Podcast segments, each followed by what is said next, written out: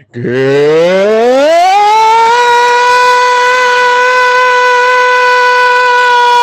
evening, Sports Zodians. How's everybody doing out there tonight? I am Mike Aglioloro. I am your host for this is Sports Zone.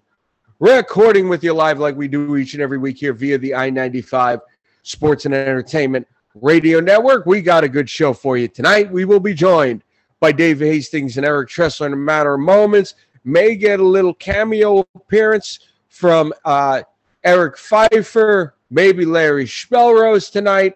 We do got a lot to talk about tonight. We got some football news to talk about. Obviously, the Deshaun Watson decision over his suspension came in Monday morning. Uh, God damn it. Earlier uh, Tuesday, the NFL released punishment for Stephen Ross, the owner of the Miami Dolphins, over the accusations that were levied against him as a result of Brian Flores earlier in the offseason, tampering charges. So I'm sure we will get into all that. We have NFL training camps opening up. So we have all that. But we're going to start the show off tonight with what went down over the last 36 hours in terms of the Major League Baseball trade deadline, which was at 6 p.m. Eastern Standard Time on Tuesday. And we had a lot of action. We had a lot of action over the last 36 hours. We saw Juan Soto get traded from the Washington Nationals to the San Diego Padres, along with Josh Bell, for a collection of prospects and younger players headlined by Mackenzie Gore, CJ Abrams, uh, three other prospects, two of which were considered among the top three in the Padres organization by MLB Pipeline. The third one was number 14 on their list. Luke Voit winds up going from the Padres to the Nationals in this after originally it was supposed to be Eric Hosmer, who refused to waive his no trade clause to go along with this, which, hey, you know, you sign a player to a no trade clause. Um, you're giving him the power to do that. So he didn't do anything wrong. Hosmer was, of course, dealt to the Boston Red Sox mere hours after he turned that down. So that was that was probably the biggest deal uh, from the trade deadline. But if you look across the landscape of baseball, just about every every major contender for a World Series wound up getting better. Before I talk about my my team that I usually talk about here, Eric Tressler is here tonight. I'd like to welcome him in. Eric, how you doing? I'm doing good. I think you're gonna have to f- fill me in on a little of this late trade talk because I'm not sure what happened. I think I heard something that the Yankees traded Montgomery. They did. Um, I, I, I, feel like I, I told you that. Yeah, yeah, but I feel like I missed some stuff, so I'm gonna need to like. I don't know who they gave up. I don't know anything right now. Well, I, am going to be honest. I don't think that was necessarily a bad trade. I think you guys actually made out pretty good. But if you will allow me, let me get out what I would like to get out first. Because I, you're, yeah, you're coming in just as I basically gave a little preamble. So here's the deal. Basically, if you look across the landscape of baseball, there's about six or seven teams that you can legitimately say are legitimate World Series contenders, and just about every one of them got better over the course of the last 36 hours. The Yankees got Frankie Montas yesterday from the Oakland A's, which I thought was a really good move. Gave up three or four prospects who were highly rated in your organization. They were all very young, though, so we're probably not going to hear from them for a couple of years. You guys made out good. Obviously, you guys got Andrew Benintendi last week. Uh, a significant upgrade for you guys, so you guys did good there. With Frankie Montas, you also got Oakland's closer, Lou Trivino. You also got another reliever from the Chicago Cubs by the name of Scott Effross. And then, uh, last second move, you guys did trade Jordan Montgomery to the St. Louis Cardinals for center fielder Harrison Bader. Not a great offensive player, but is a solid defensive player. So I know Eric's big concern was you got holes in the lineup in the names of Aaron Hicks and Joey Gallo. Well, you eliminated one of those holes because Joey Gallo was traded to the Los Angeles Dodgers for a double A pitcher. So you guys made out really good there. The Toronto Blue Jays made a last minute acquisition. They picked up second baseman Whit Merrifield from the Kansas City Royals for two prospects. I would tell you that the Minnesota Twins and Seattle Mariners got better, but let's be honest, nobody's going to take them seriously until the Mariners actually make the playoffs so the Minnesota Twins can actually beat the Yankees in a postseason game. So we'll skip that. Houston Astros improved by getting catcher Christian Vasquez and designated hitter first baseman type Trey Mancini from the Red Sox and Baltimore Orioles. The Atlanta Braves, with the last second acquisition, got closer Rafael Iglesias from the Anaheim, uh, excuse me, Los Angeles Angels. They also got starter Jake Odorizzi uh, from the Houston Astros in exchange for reliever Will Smith. The Cardinals, as I said, they did improve their starting pitching depth with Montgomery. They also got Jose Quintanilla from the Pittsburgh Pirates. I believe they got a reliever in there. The San Diego Padres were the talk of the day, of course, because they had Juan Soto, Josh Bell. They get Brandon Drury. I think we all know he's going to fall off now that he's on a real baseball team, but we've both seen enough out of him. He's a decent player, so that was a decent move. And now we come to the New York Mets. Now we come to the New York Mets. And I've been saying for months the Mets needed a big bat, possibly an upgraded catcher, and two relief pitchers. And over the course of the last week, the Mets, as we talked about on this show here, they got Daniel Vogelbach from the Pittsburgh Pirates, traded away a relief pitcher by the name of um, Colin Holderman, who I was pretty high of. So I wasn't overly crazy about that. Vogelbach has been okay so far. They traded over the weekend for Tyler Naquin, who is a pretty decent fourth outfielder, definitely an upgrade over what they had in Travis Jankowski, who hadn't had a hit since May. And then we come to today, and they see a couple of their main targets go off the board. Obviously, the Soto deal, that was a pipe dream. I would have loved it to have happened, but that's okay because pipe dreams are just that pipe dreams. Josh Bell goes in that. So the thought is maybe we can pull out a JD Martinez, maybe we can get a catcher and Willson Contreras.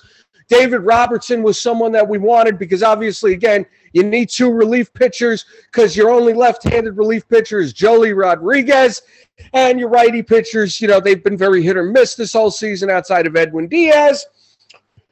And by the time the trade deadline comes along at six o'clock, the two moves that the Mets make today they trade JD Mar- J- oh, excuse me, JD Davis for Darin Ruf, a uh, left-handed hitting for uh, first baseman outfield type, designated hitter type.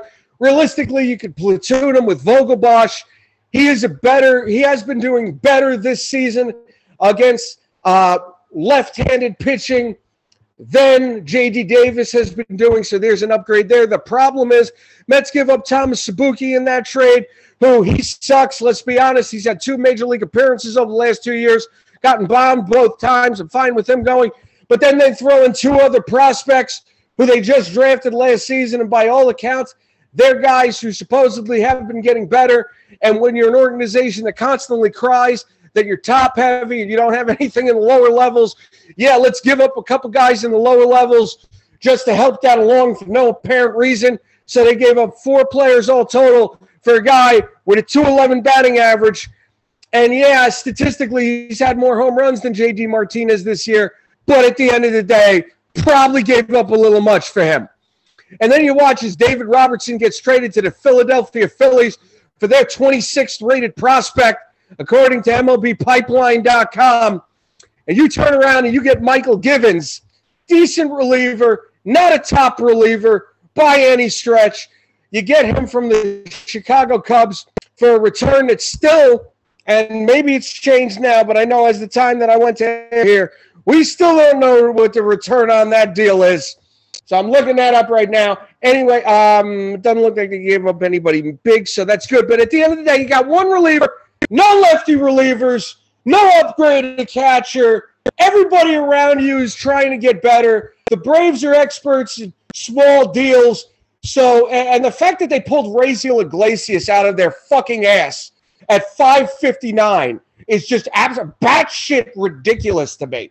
And Joe, Jake Odorizzi is probably going to go back to being what he was a few years ago when he looked like an up and coming pitcher who had some talent, not the erratic pitcher we've seen in Houston the last two years.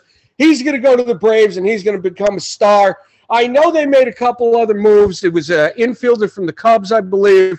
Believe they traded to reacquire Chris Martin at some point. It was a reliever that they had last year. Moves work out for the Braves, and the Mets did not do enough this trade deadline, I feel. I'm not saying that the Mets moves were bad themselves.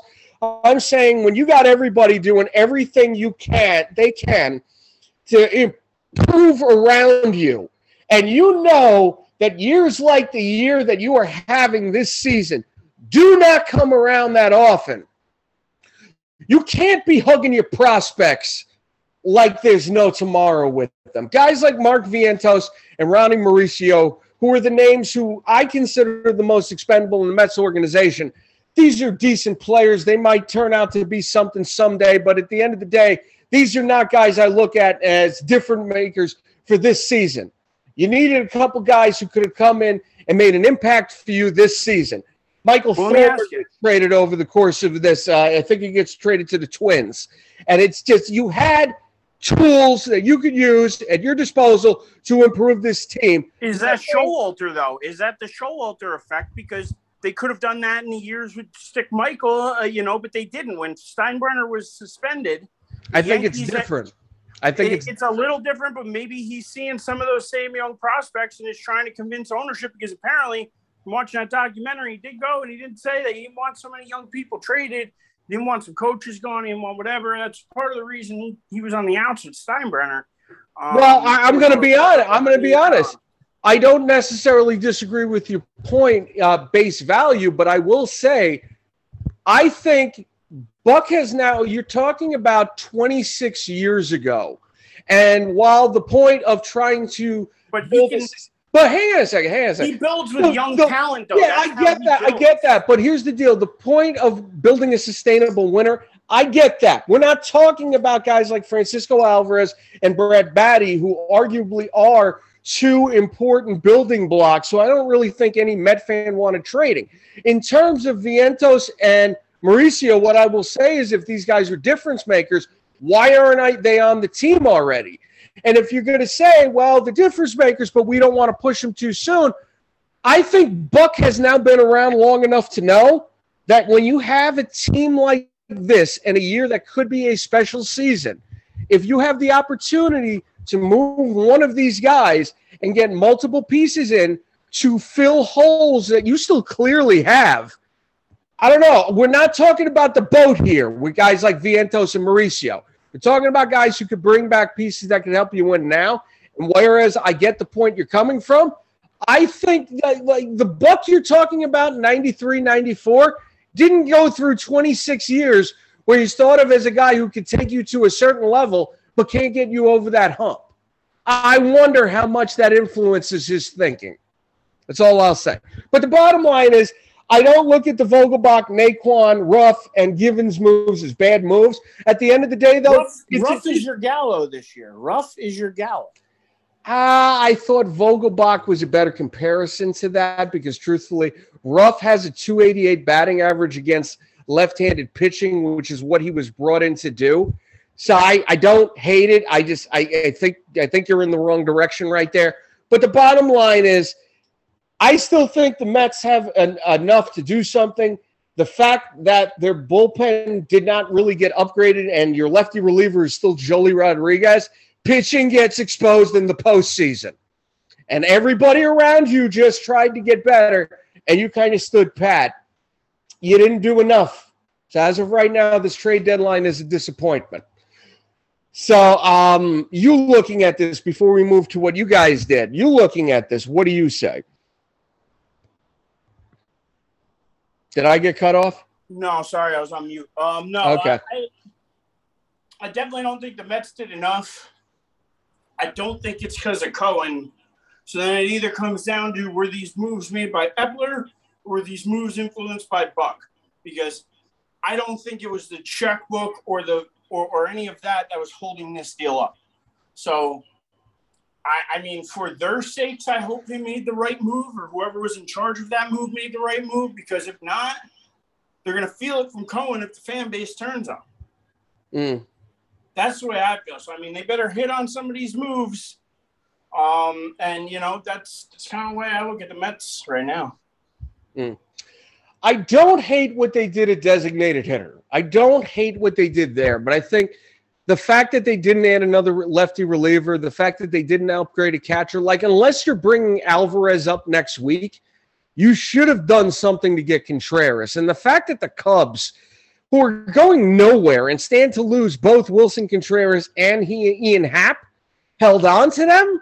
If I'm their fan base, I'm equally as pissed off because the compensatory draft pick, you have no way of knowing if that's going to be better than what you could have gotten here today. So I think both teams screwed up on that one. What do you say? Oh, there you go.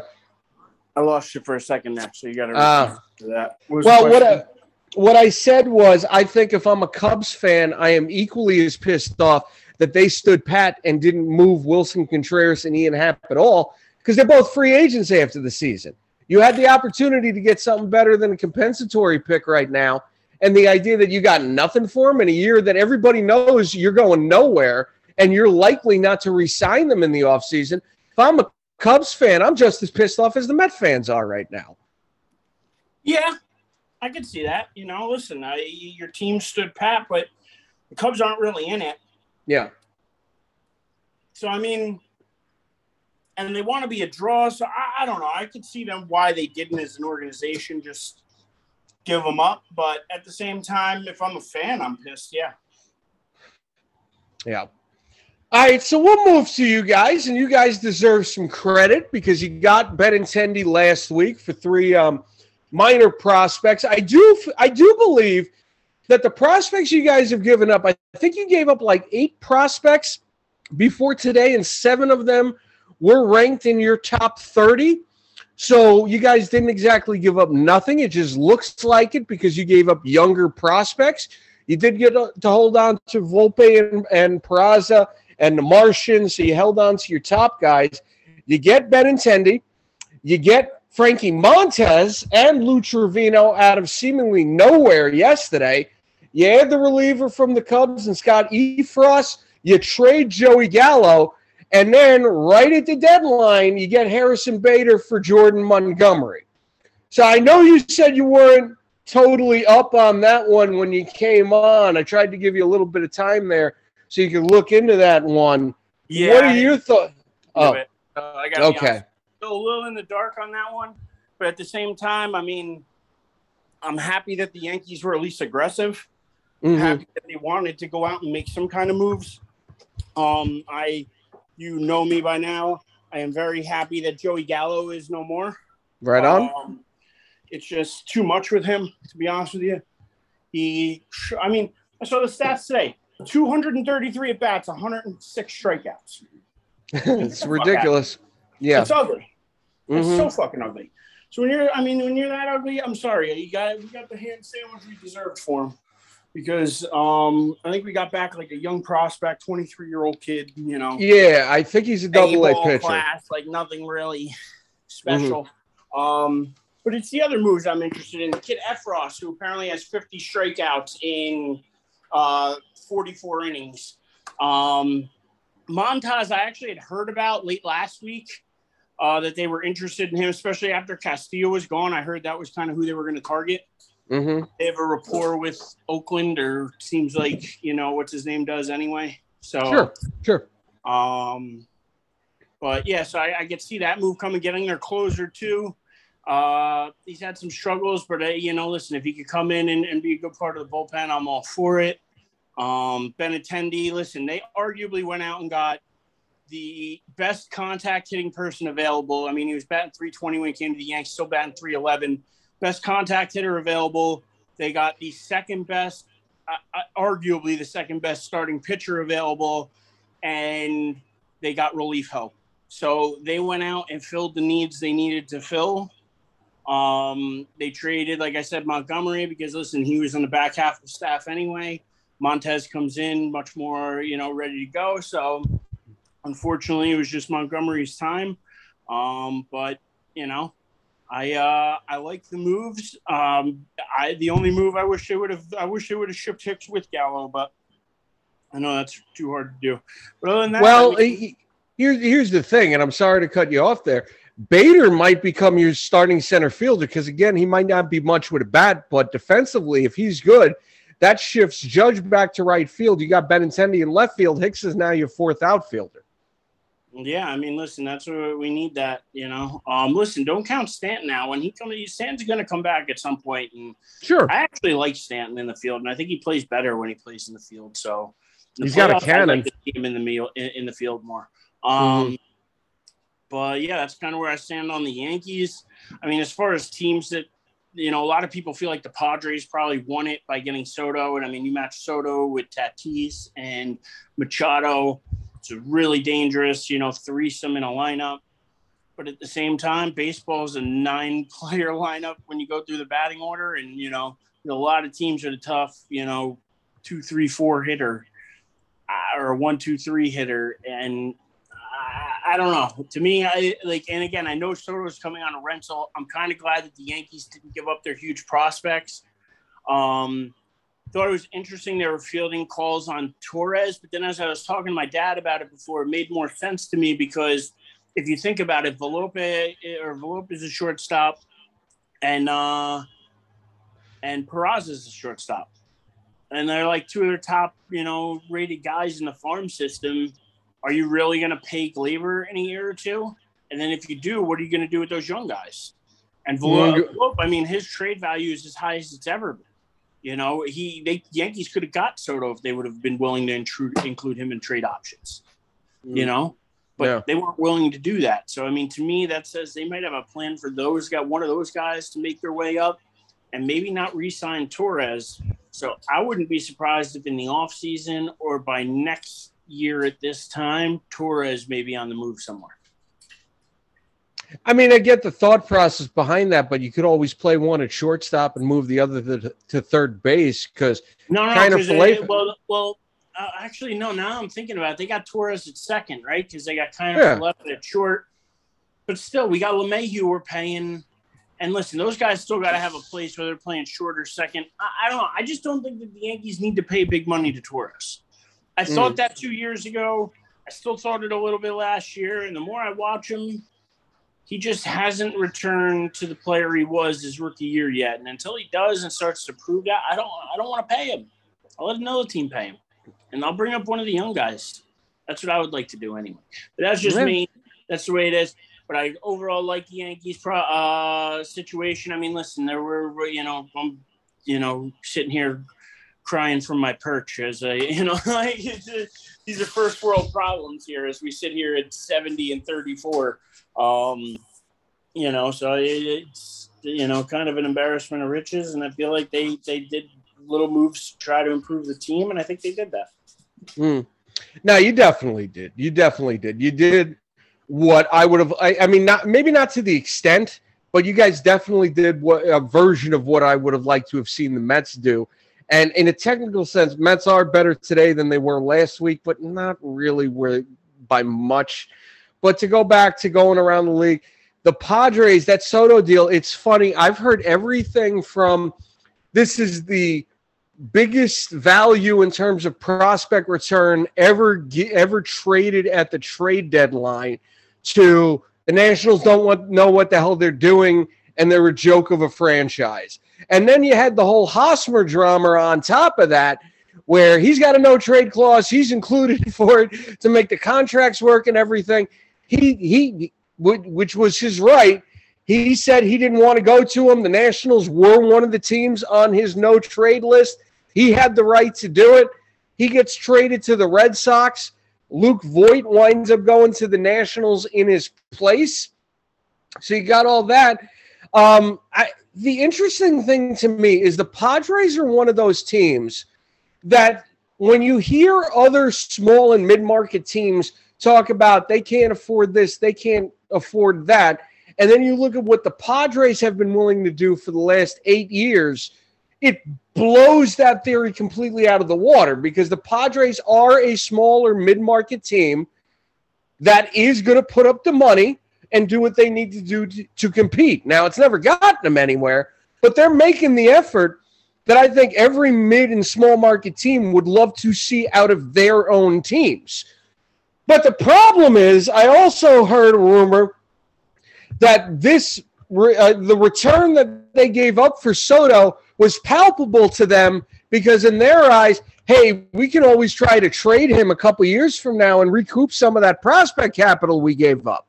Well, if you're already putting it out there, then this Soto uh, drama is not over. It's just tabled for another day.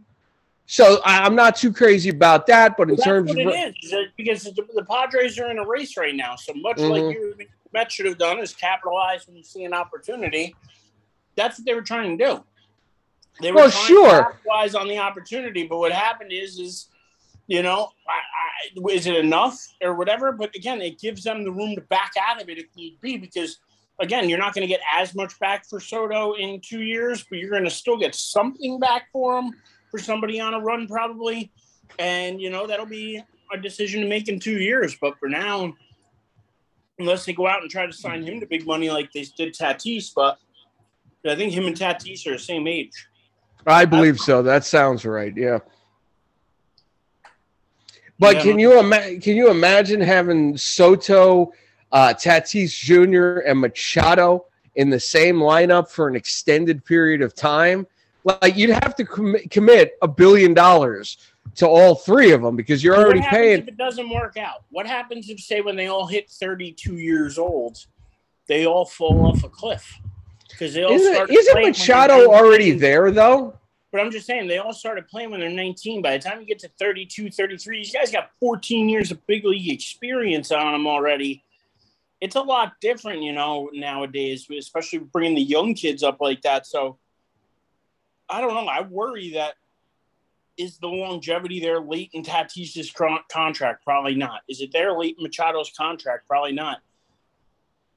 I would almost, and I'm still a proponent for overpaying in the short term to at least get the value at it. Yeah. If you're going to pay big money, pay it early, and then let somebody else worry about paying them later. Hmm. Offer them stupid money now.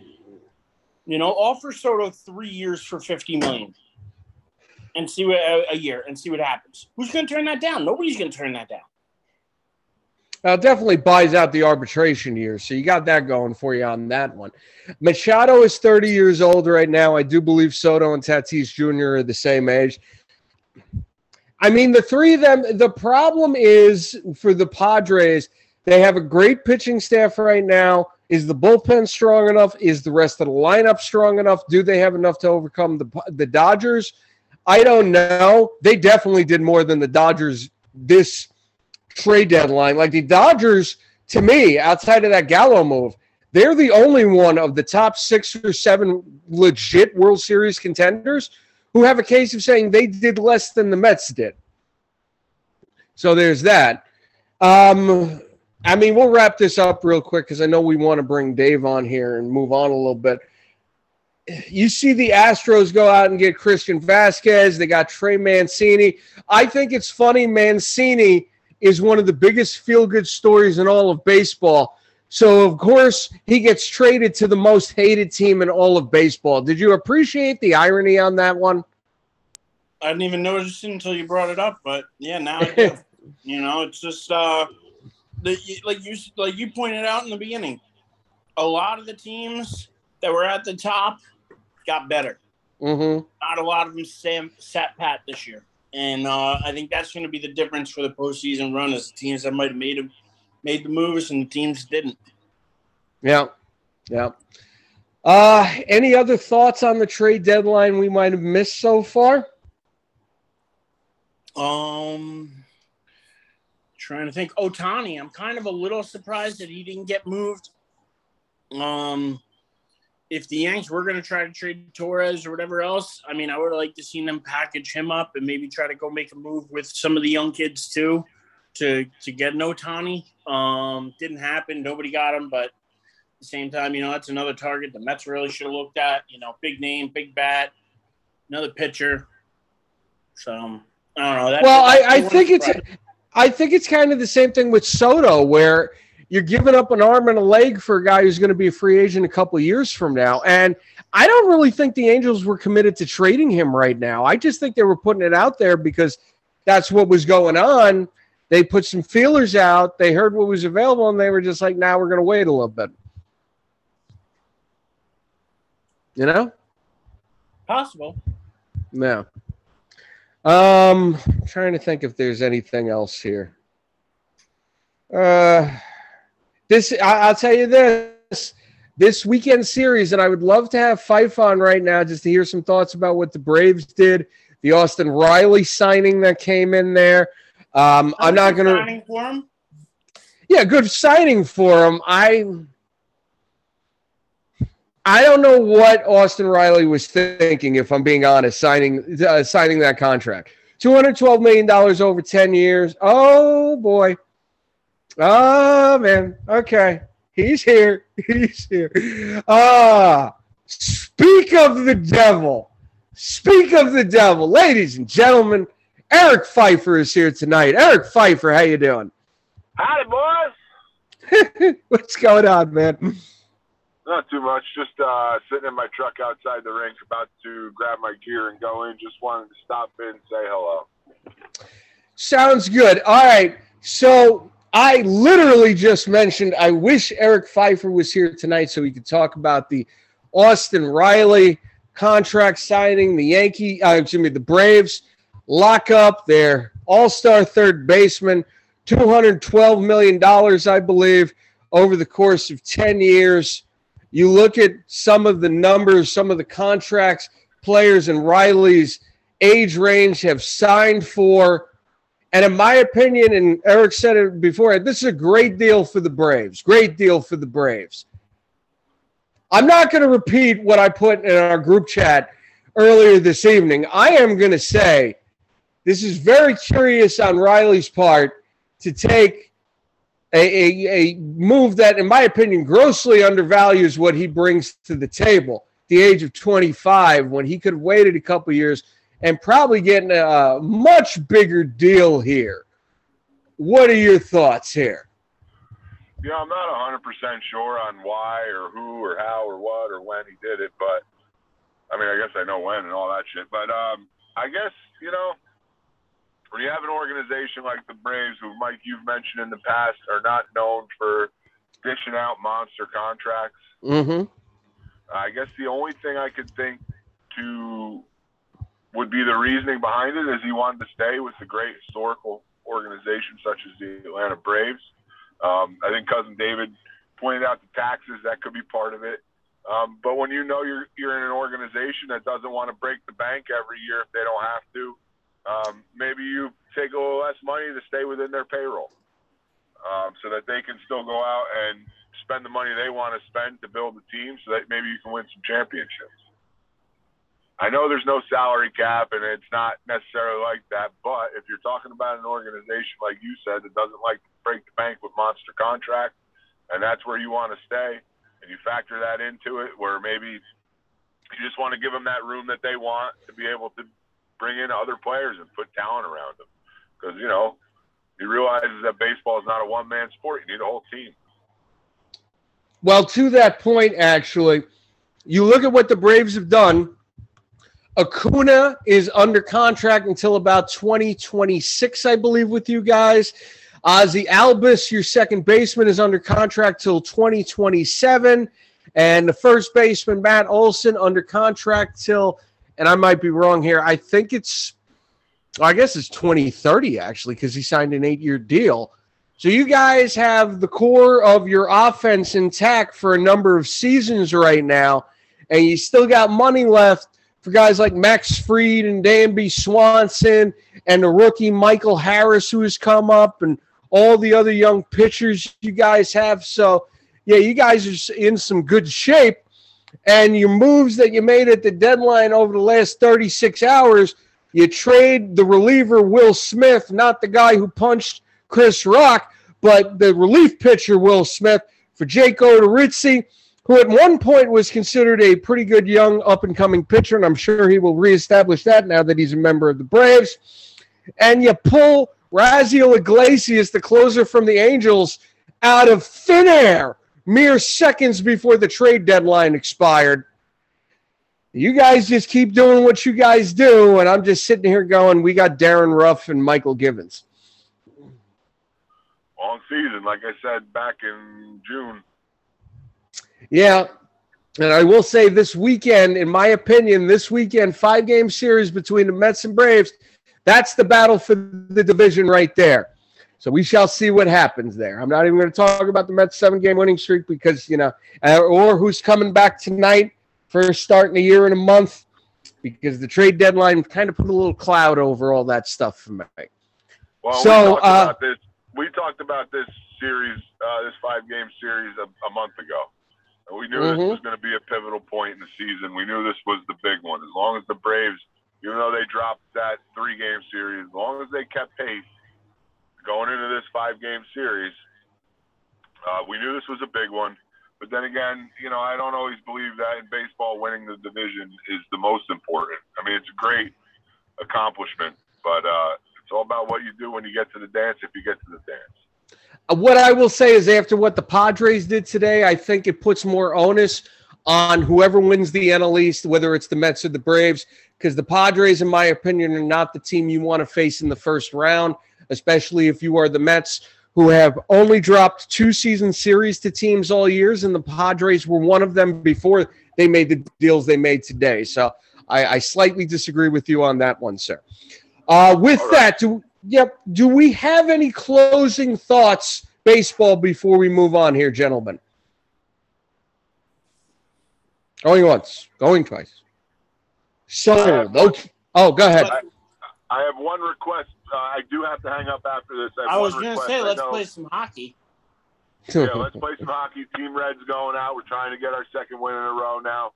Uh, after two tough losses, we won last week in overtime. But I did want to say, um, I was hoping, you know, you guys wanted me to be here to discuss the NFC South. I can't do that this week because I got to go in uh, right now and start getting ready for this game. Um, so I was hoping maybe we could push the NFC South back and talk about it when I could be here. But that was just a request. I do got to get running and get ready to go here. I was prepared to do that out of respect for you. I appreciate it. Yep, I was prepared to do that, and I'm, i have no doubt that everybody else will go along with you on that one, sir. All right, um, I will catch you later. All right, great, great show. Love you guys. Yeah, love you too, man. You, uh, good good luck in your game tonight. Go Team Red. Right. Yes. Go Team Red. Right. And with that, with that, we say goodbye to one. We say hello to another. Dave Hastings is here tonight. Dave, how you doing? Considering the fact I timed joining perfectly to avoid listening to baseball talk, I'm a pretty happy camper. Listen, I I think my rants when I'm mad about what the Mets did are pretty entertaining, but it is what it is. So that's fine. I won't take that away from you, Mike. If it mm-hmm. makes you feel any better, even the professional sports talk shows, I shut them off when they start talking baseball. It's, oh, not, that's... a per- it's not a personal thing. I promise I know. No, I get that. I get that. Eric, entertaining or not entertaining what I what I did earlier? Entertaining as always. Thank you. Thank you. All right. All right, so I do have a question. We are going to hold off on the NFC South for when Fife can be here because after last week, we kind of built that up a little bit. I didn't think we should do that without Fife. Do we want to move on to another division or do we want to skip the division stuff for a week? Why not do the crappy division of the AFC South? It will be the easiest division to do without question. I mean, so Fair enough there. Good. They're not good. yeah.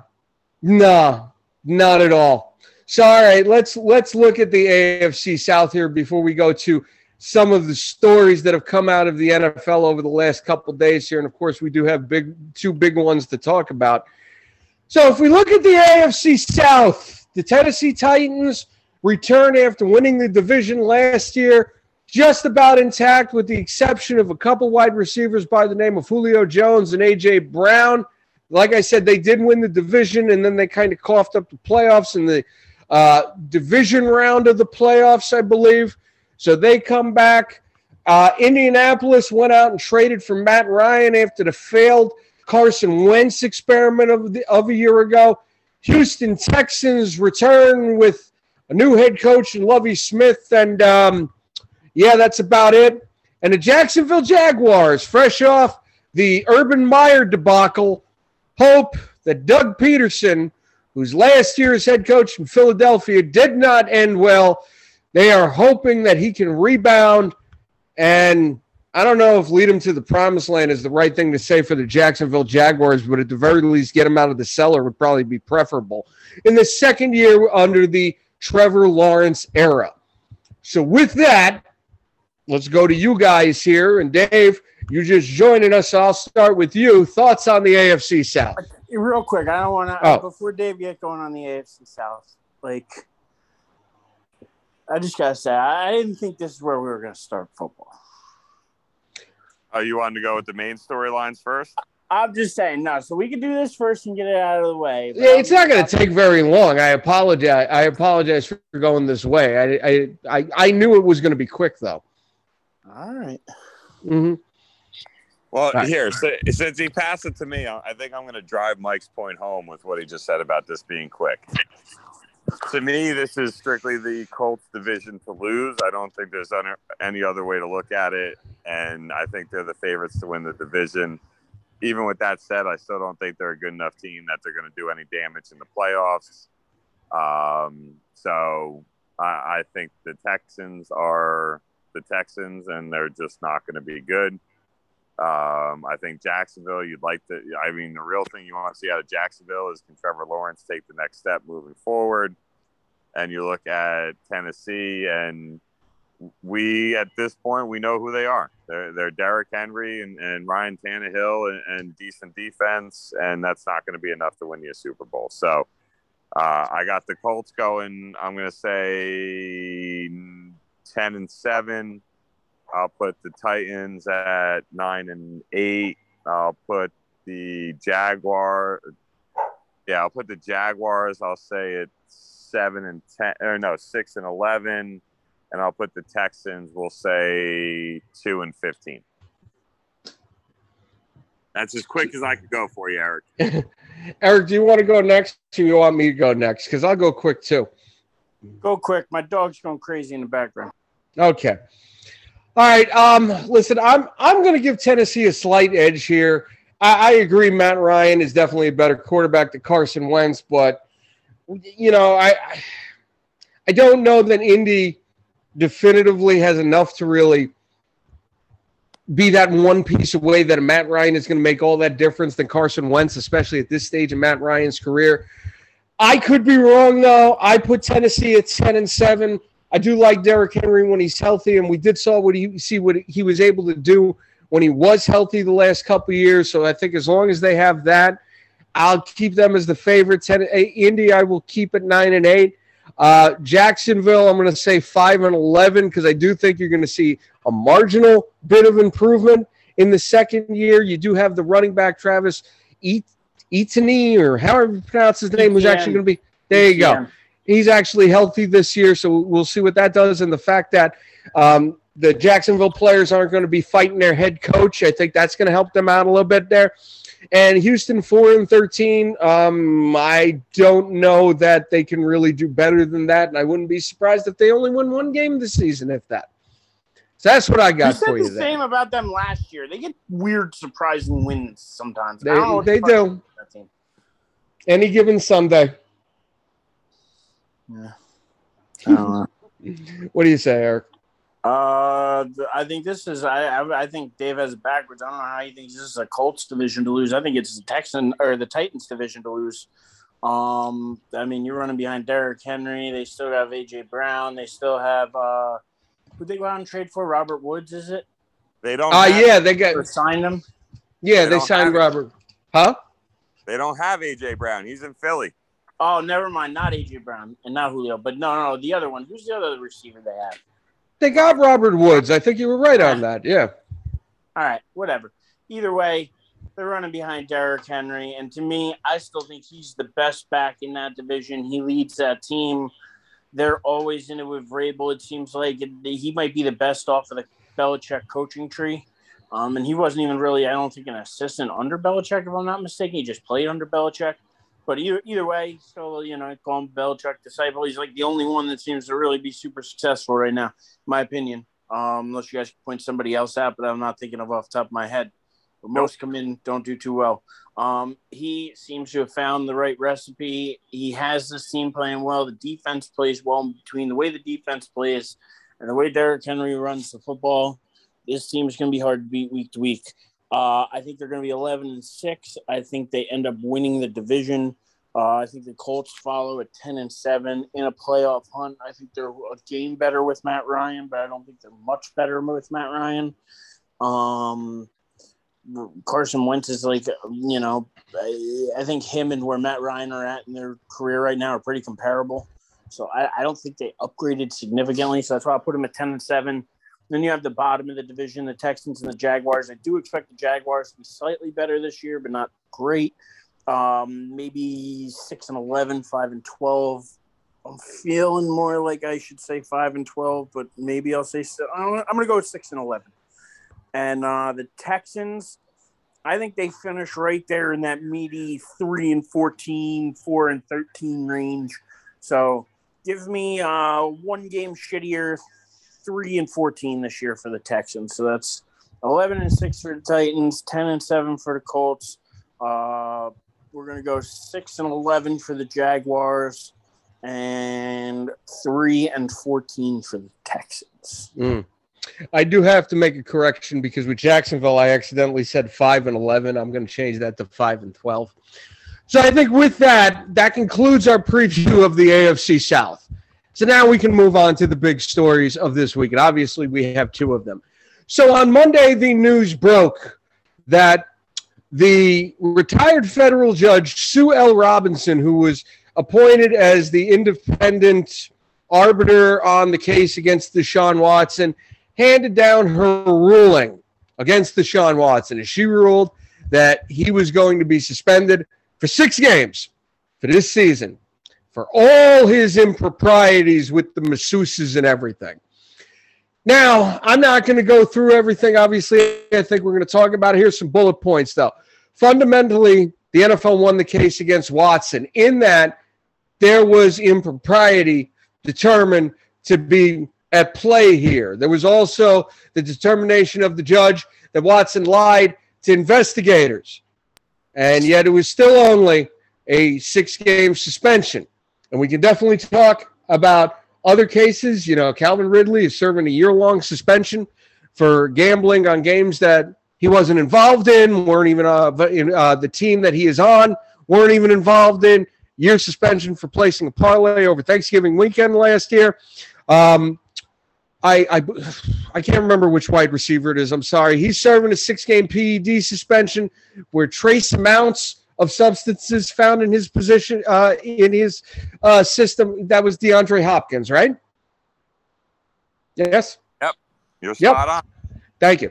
All right. So you got that. He get he gets six games. PEDs apparently gets the same amount of games as someone who's got 24 civil cases against him for possible sexual misconduct against masseuses. That doesn't make a lot of sense to me. There's a lot of things about this that I don't think make any sense to anyone.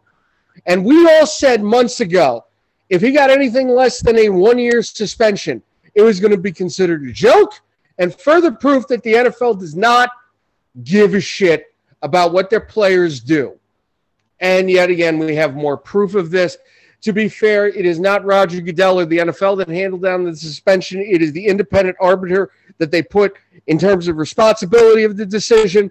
But it's going to look bad on them no, regardless. That's, that's not true though, because if you look, they're all just fucking pointing fingers at each other. This is the big fucking Spider-Man meme happening right here.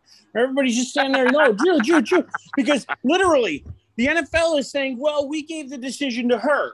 Mm-hmm. She's saying, well, I based my decision off of previous NFL rulings. So that, NFL, she's but we know the NFL's rulings have been a joke.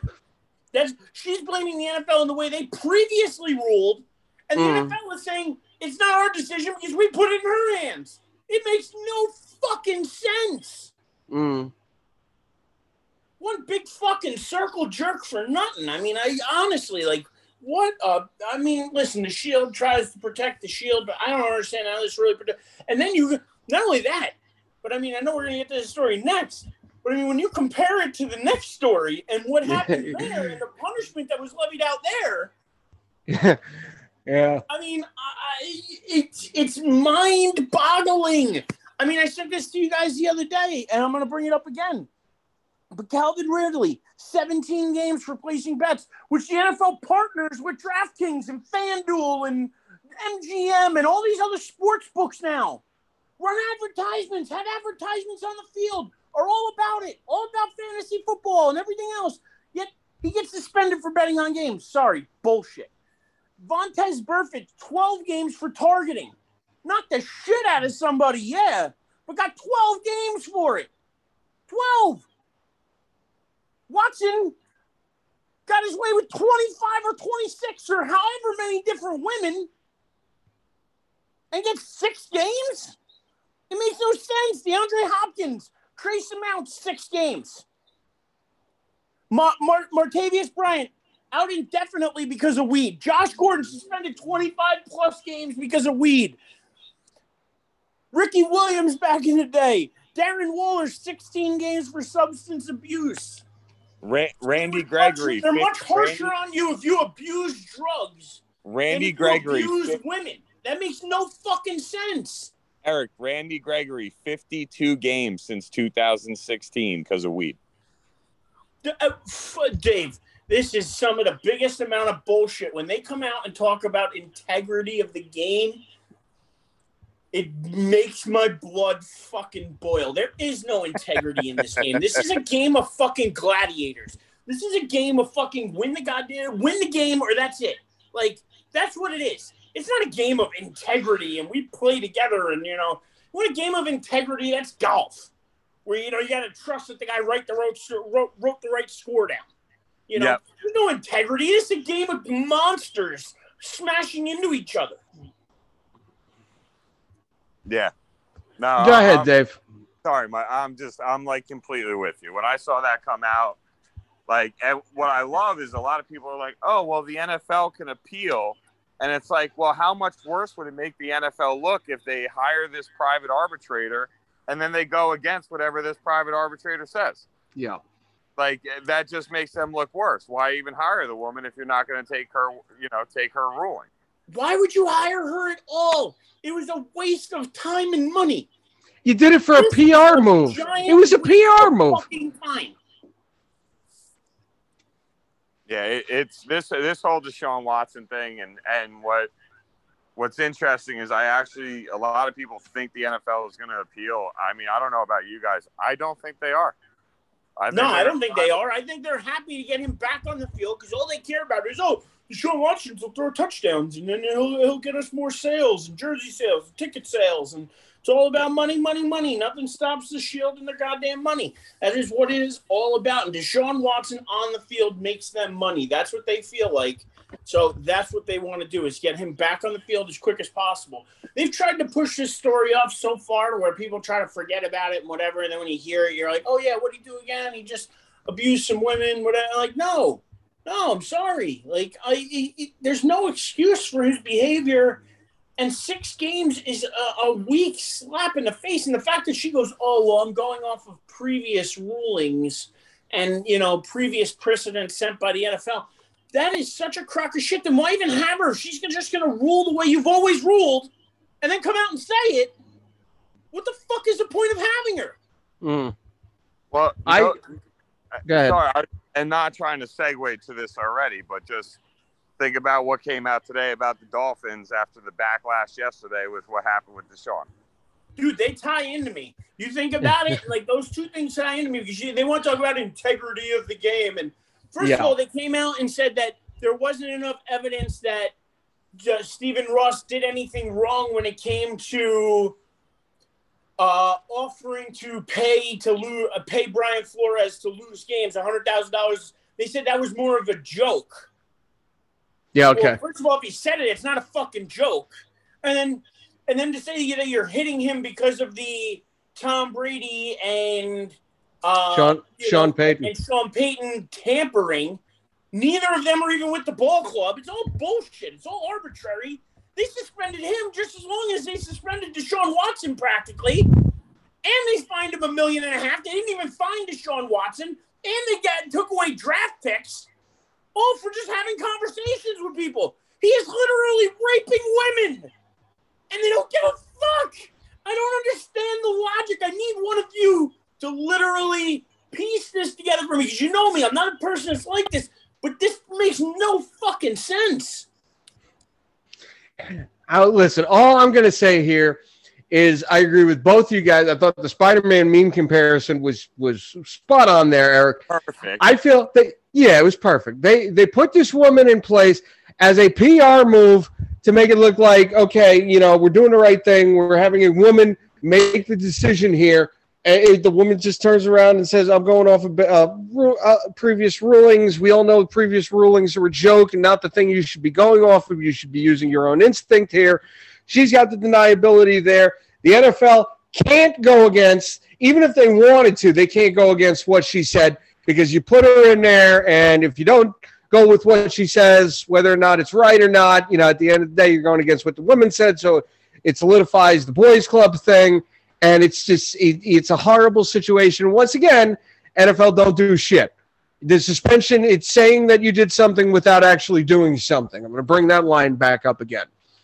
So I think with that, yeah, let's you talk about. I also hate the fact that we're talking about this shit rather than talking about training camps and the, what's going on in the field and who we're excited to see and the different shit going on and how many interceptions Carson Wentz and all these other people are throwing already. And Baker Mayfield, I saw his stats on, you know, four interceptions or whatever during one. We're not even talking about the actual football. This is the problem every year with football. By the time the season starts, you have 14 other things to talk about other than the actual game happening. I was going to say, tis the season. there you go, Mike. Thank you. All right, but yeah, no. Tell me, am I blowing this out of proportion, or do you guys? Not at all. Not at well, all. You're 100 percent right. What, like, where I mean, is look, the logic in saying that uh, Stephen Ross was uh, jeopardizing the integrity of the game, but yet Deshaun Watson and what he did doesn't jeopardize the integrity of the game? Like, how does that bring more fans in? If you're a fan of the Cleveland Browns, how do you explain to your kid about what just happened and why he's suspended for six games? If you got 10 year old little Johnny at home ready to throw on his Watson jersey and you bought it for him and you go, Daddy, but why isn't Watson playing in game one? Well, you're going to have to explain to him, well, son, what are you going to say to him? What are you going to say to him? You ever heard of Bill Cosby? eventually, he's going to be able. By the time by the time Dad's done with the conversation, he's going to have an iPhone in his hand anyway, googling it, going, mm. "What did Deshaun Watson do?" And then also, you know, he, I don't understand their logic behind this, other than they just think it's going to put more fans in the seats. Maybe they think the controversy is going to draw more fans to watch Browns games. I don't know, but I got to be honest. I have zero and I mean zero interest in watching Deshaun Watson on any fucking network. If he pops up on Red Zone, I might actually change the channel. You want to know the funniest part? You want to know the funniest part? Yeah. The funniest part is they put in the decision Deshaun Watson is no longer allowed to hire private masseuses. All massages have to be directed through the team. They have to be team appointed masseuses. They literally put this in the fucking decision. It's the Kyler Murray nonsense where they yeah. had the addendum about bedtime. You know what I mean? It's just stupid. It's you stupid. Heard, did you hear they took that out of his contract after all the backlash? Of course. Yeah, he, listen, the backlash was there. He just felt like a dumbass and went and cried to the fucking. Yeah, they're making fun of me. I'm not respected as a quarterback now. and then they said, "Fine, Kyler. We'll tell him we took it away." But the fact that it was in there at all, it wasn't until the backlash came that they wanted to take it out. Wait, guy's real, a bitch. Really quick, this is slightly off topic, but my favorite part about Eric's impersonation of Kyler Murray is if Eric was talking about Aaron Donald, he would have did the same exact impersonation. Eric, I've heard that.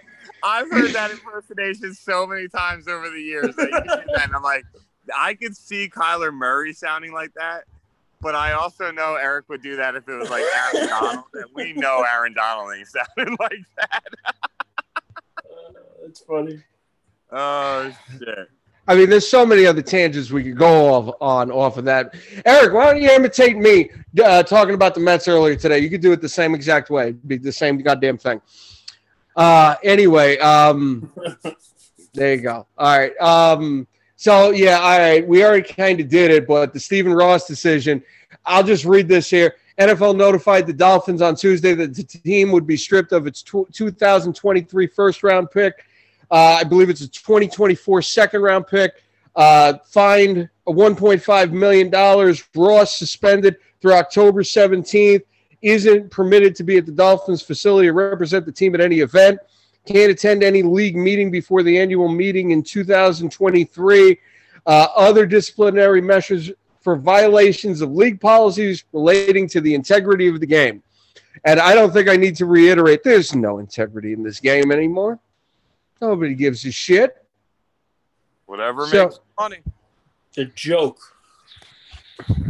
Yeah, yeah, you know what? You know it's sad. You guys are probably just as amped up as me trying to schedule your fantasy football drafts and, and get all ready for that experience. And I might be in one league this year. I think I am. I think I'm in like no, maybe two. This will be the lowest amount of leagues I've been in in probably twenty years almost.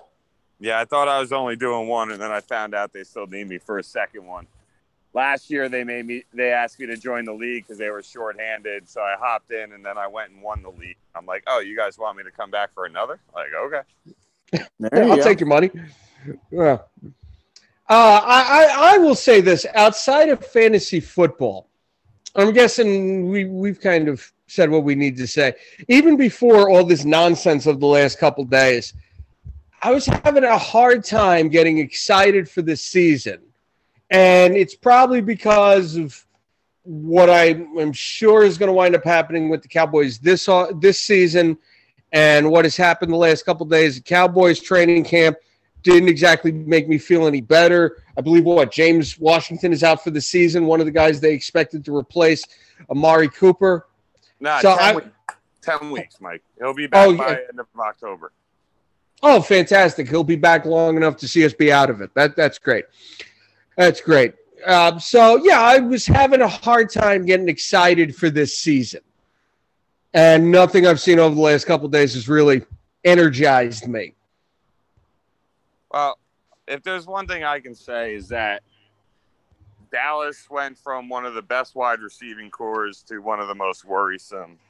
But yeah we can dive into that when we get to the NFC East and those conversations. But training camp wise, there's one thing I'm gonna say, and man, I'm pretty sure neither one of you are gonna agree with me or like this. But from the couple clips I've seen, I think there's a good chance you see Zach Wilson on the Jets make a, a, a jump in his second year and play much better football. As you say that, I actually read a stat yesterday, Dave, backs you up on a lot of people thinking that in the month of July, Zach Wilson was the most betted on player to win the MVP the entire month of July. So, including all the sports books, they took more bets on Zach Wilson to win MVP this season than they took on bets on any other quarterback. Look, I saw a clip today. He was rolling to his left, threw off his back foot. He's right handed, for those that don't know. Threw off his back foot and still got it 68 yards down the field and hit his wide receiver right in the nose. Hmm. He reminds me from that clip, the first thought I had was Brett Favre. And when you think back on the season he had last year, he had a lot of Brett Favre moments where he threw some balls where you're like, what the hell are you doing? But a split second earlier, it would have been a completion. It still would have been a what the hell are you doing moment. But at the same time, when once it's completed, nobody cares. And I look, I, I would not, I'm not, I definitely would not bet on him winning MVP. But I mean, hell, if you're going to take a long shot, take a long shot. Um, you know, I think you're you're looking at Aaron Rodgers possibly going at it again with a chip on his shoulder, and you know his little comment last week about the going from Hall of Famer to Hall of Famer after what Davante Adams said about going from Aaron Rodgers to David Carr or Derek Carr. What did he expect Davante Adams to say? Let me just bring that up. What the fuck did he expect Davante Adams to say? I know I'm cursing a lot tonight, and I probably shouldn't do that, but at the same time, what did Davante like? Is he supposed to put down Derek Carr? Is he supposed to sit there and say, "Oh, I just played with the greatest quarterback ever"? You know, I hope it goes as well with Derek. No, he's going to come out and say, but he didn't badmouth Rodgers. It's no. not like even it's not even like Tyreek Hill comment that came out of oh well I like to play with an accurate quarterback or whatever where he's kind of like trying yeah. to pump up Tua but knock down Mahomes in a way it almost seemed like this doesn't even seem like that. Yeah, no, I, I don't think uh, Aaron Rodgers took it as a shot on him from Davante Adams because I do think him and Adams are actually like friends. Like I don't think they're just teammates. I think they're friends. I don't think Rodgers took it as a shot from Adams, but I think Rodgers is well, especially after last year with everything about the COVID vaccine and his you know toe swelling. I think Aaron Rodgers is at the point of his career where he's like, I've done enough that no matter what I say to you guys, you can't knock my actual career. So I'm just gonna have fun with you and give you headlines.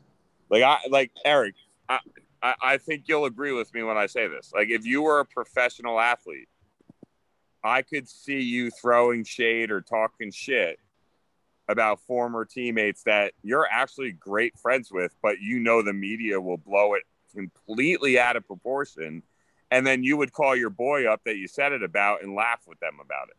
Like I like that. Like I think that's what Rodgers was doing, where he was like, he hit up Adams after later that day and was like, "Bro, did you see what I said to the media?" Like, yo, I just let me ask just, you though, and let me ask you because it's just per, the perception I get, and I know per, perception isn't always reality, but that's why I'm bringing it up because to me, like, you don't hear about Rodgers really palling it around with people and like you know ha- like I don't see Rodgers hanging out with a lot of people around the league or whatever else. Like I, I again I don't know I'm not in the inner workings or whatever, but at the same time like I, I just I, I don't know like is, is he because I know like when he got traded out there to Derek Carr I guess they played in college and they knew each other and he was all excited to go out there.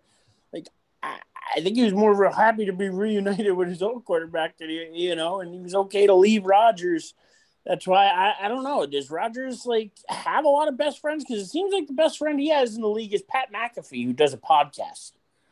Like that, that's to me where and you find Rodgers the, the most. What? And is off the wall. The Pat McAfee podcast is off the wall sometimes.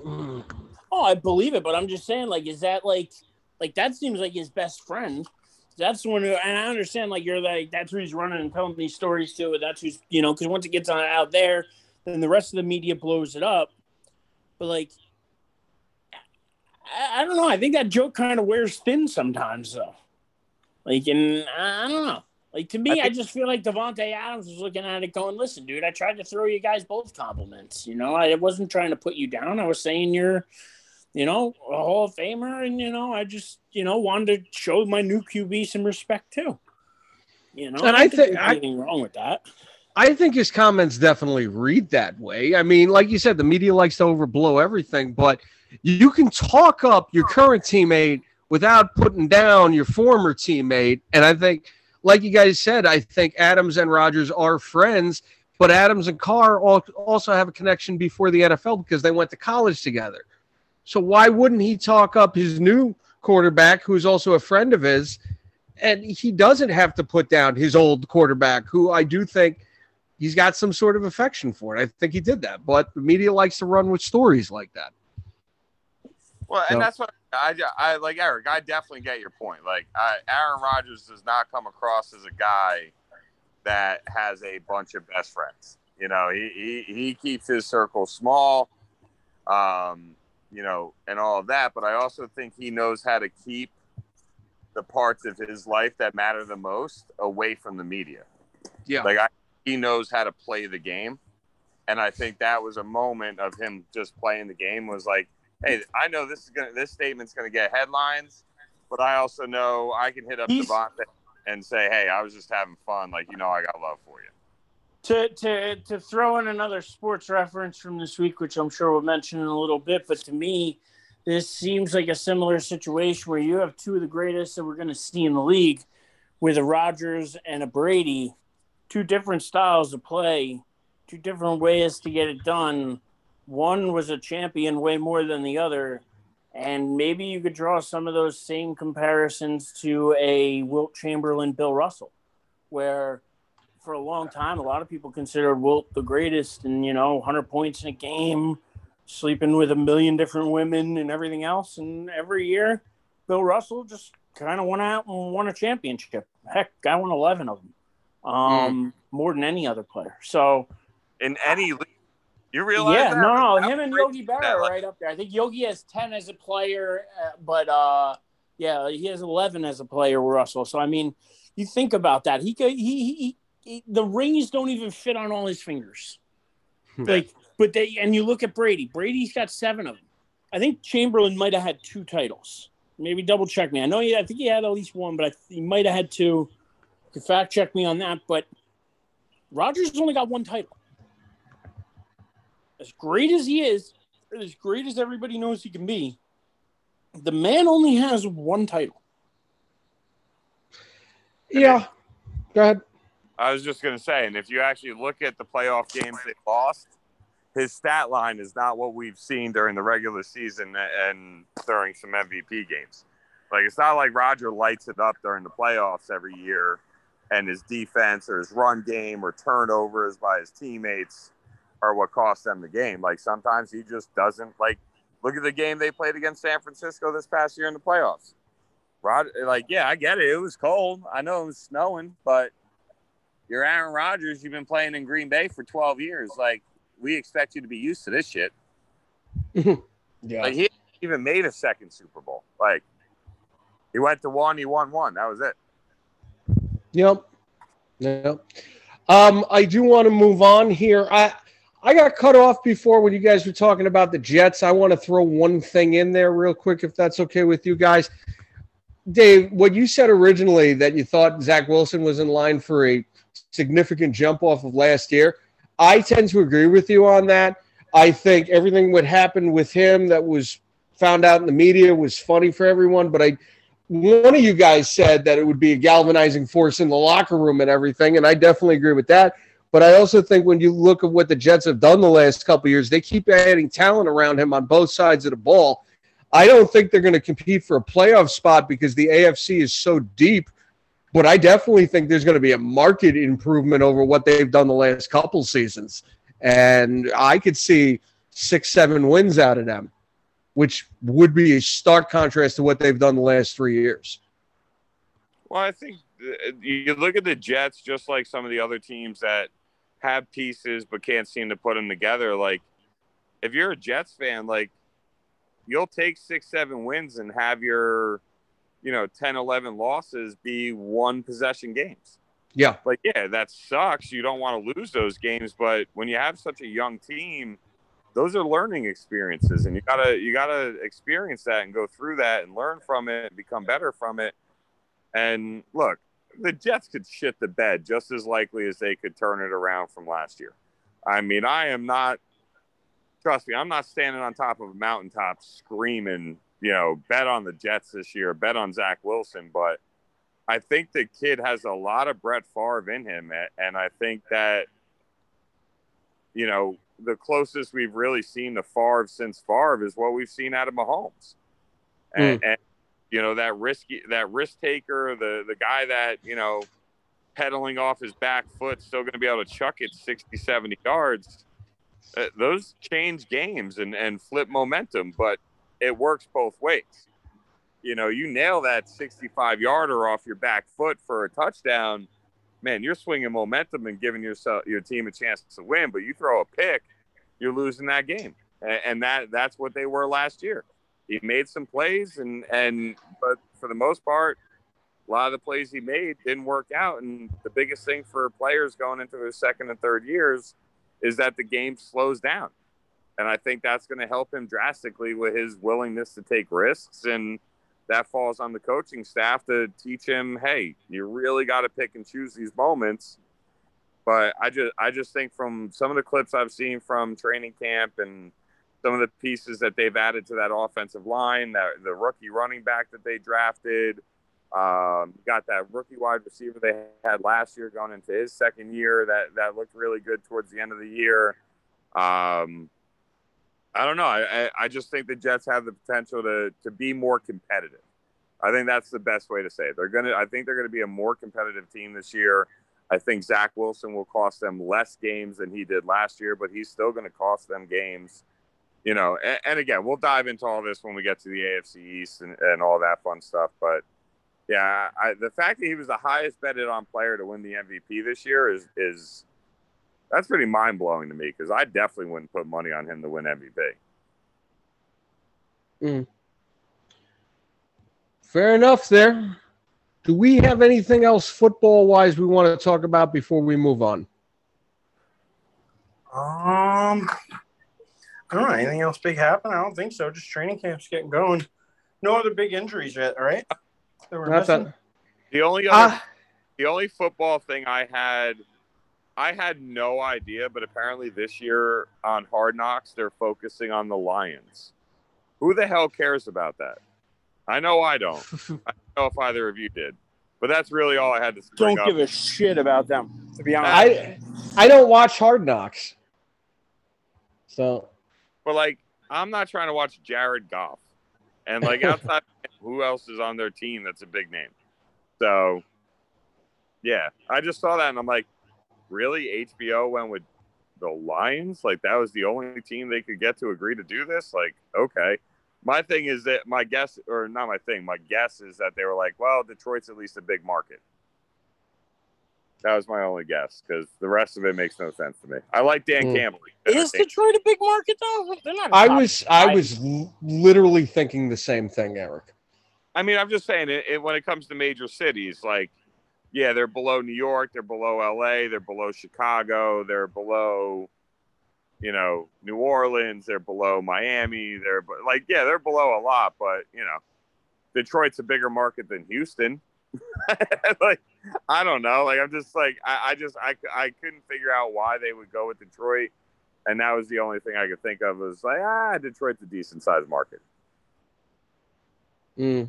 I have yeah. no argument for either one of you. So if you're like yo no Detroit is not a big market, I have no comeback. So just to save you guys the breath, like I have no comeback. I'm I'm good either way. I'm good either way. So none of us will be watching. No, no, I got no intention. All right, I think with that we'll move on. Basketball wise, Eric, you brought it up earlier, and I'm happy you did because I might have forgotten. Biggest thing that happened in basketball this week: uh, Bill Russell, NBA legend, considered one of the greatest players of all time, one of the most winning players in the history of the NBA, 11-time NBA champion, five-time NBA MVP. Bill Russell died this week. Um, obviously, none of us ever got the chance to see him play, but his place in NBA history is, stamped forever. The thing that I always stuck out to me about Bill Russell, there are so many players that we grew up watching and who are currently playing that considered Bill Russell to be a mentor. You always heard guys like Shaq. I saw a video of him and Kevin Garnett talking the fact that Bill Russell was always so involved and such a part of the NBA and was able to try to pass down knowledge he had to stars of the day. He's an irreplaceable figure in basketball history, and it's it's a sad day for basketball when someone like him goes. Well, believe it or not, one of his biggest quote unquote students was Kobe Bryant mm. which actually drove a lot of Celtics fans insane. um, but Kobe Bryant was a huge, huge influence, or Bill Russell was a huge, huge influence on Kobe Bryant. Um, I saw a video the other day where uh, it was during an All Star game that him and Bill Russell were talking, and um, Bill Russell told him like, "Hey, like one of my favorite parts about watching your game is that I I can tell you study your opponents and what their tendencies are." And, and like you know, going into the game ready to go up against the guys that are going to guard you because you learned what their tendencies were, so you were ready to attack them before they like yeah they knew who you were but they didn't study you the way you studied them, even though they were looking up at you, and that's why they studied them. And Kobe looked at him and he said, "You know why I do that? It's because I read your book." So Kobe got that from Bill Russell, and that turned into something Bill Russell picked up from, uh, on him from. Um, the other thing to also recognize about Bill Russell was he was a huge, huge factor uh, during the civil rights movement. So, like, mm. we can talk about what he did during in his basketball career till the sun comes up. No issues, no problem, easily done. We can do it all day long. But it's so easy to forget about how much of an influence he had during the civil rights movement and and progressing the rights and privileges of minorities. Um, like he, he was huge on and off the court, and, and Kareem Abdul-Jabbar himself actually compared him and Bill Russell by saying that Kareem was more of a, a Martin Luther King, while Bill Russell was more of a Malcolm X. So, if you don't know what that comparison means, you need to study up on your history because that's a huge comparison. Um, and to have that come from a, a peer of his like Kareem Abdul-Jabbar just speaks volumes. And you know, the NBA world, the world as a whole, um, is worse off with that, with having Bill Russell not here anymore. Eric. Oh, Eric. Uh, iconic. There you go. Uh, no, go ahead. Eric, yep. I can hear. Yeah, no, I mean, listen, iconic is is the word you could use for him. You know, the greatest comparison before. You know, flashy wasn't his thing. He was about winning. He went out. He was a machine. He led those Celtics teams to you know so many championships. But again, not just what he did on the court, but what he did off the court for you know all the different movements that he did. And you know, listen, he was an influential figure and somebody that will be greatly missed in the basketball community. Um, easily one of the greatest players of all time. Listen, I know he's probably not in a lot of people's top tens. Um, not, but listen, for me, he's in there just because of the sheer amount of wins when you win like that, like uh, you don't have to do it flashy. You didn't have to go out and score 100 points in a game. You didn't have to do that. You you just went out and did what you had to do to win, and did it more consistently than anybody. So um, to me, he's always somebody somebody you should emulate yourself after um, because that that type of attitude, that type of winning mentality. Um, is what what it should be. So uh, it's it's a sad loss for the basketball community. Um, sad loss for sports in general because, like I said, you know, eleven titles more than anybody. He he was the champion. You know, um, so it's you know hard to uh, never gonna be re- never gonna be replaced, and nobody will we'll never see another person like that in the NBA or really in any other sports that are that like dominant. Yeah. Like yeah. I, I, just don't think we're gonna see another person win eleven games. Well, didn't, you know what I mean? like six or seven as a player, and then the other five or four were as a player coach. Yeah. Um, I. Yeah. I think it's something like that. Like that's insanity. Being the coach and playing, and still winning. I, I mean, like that's just nuts. Like I'm telling you, if you're, if you're Michael Jordan, the only player you wish that you wish you could have been like was Bill Russell. Hmm. There's yeah. no that's come before or after Michael that he wishes he could have reached those accomplishments other than Bill Russell. Like, that's just insanity. Eleven rings. It's the championships. You look at it. Brady's, you know, the closest we're probably going to see with seven. I mean, who else is going to win that many titles? Jordan won six. Brady's at seven. LeBron ain't never gonna get there. We don't got to worry about him. I mean, you look at guys like Duncan and Kobe who got five, and the way we look at them, uh, you know, for him to win 11, I mean, just, I mean, it's, uh, you're never to find another. He, he's one of a kind and uh, will always be talked about when it comes to basketball history. Uh, you want to talk about something like this is random. I want to throw this in. He's one of only two players to grab more than 50 rebounds in a game, the other one being Wilt Chamberlain. Who's grabbing 50 rebounds in a game anymore? That's ridiculous. Okay. I mean, you look at it and you could say, like, oh, people go Rodman, the way Rodman used to rebound, or, you know, a couple of ooh, Ben Wallace, or, you know, whoever, uh, was it Ben or Rasheed Wallace, who's the, uh, Ben. Ben.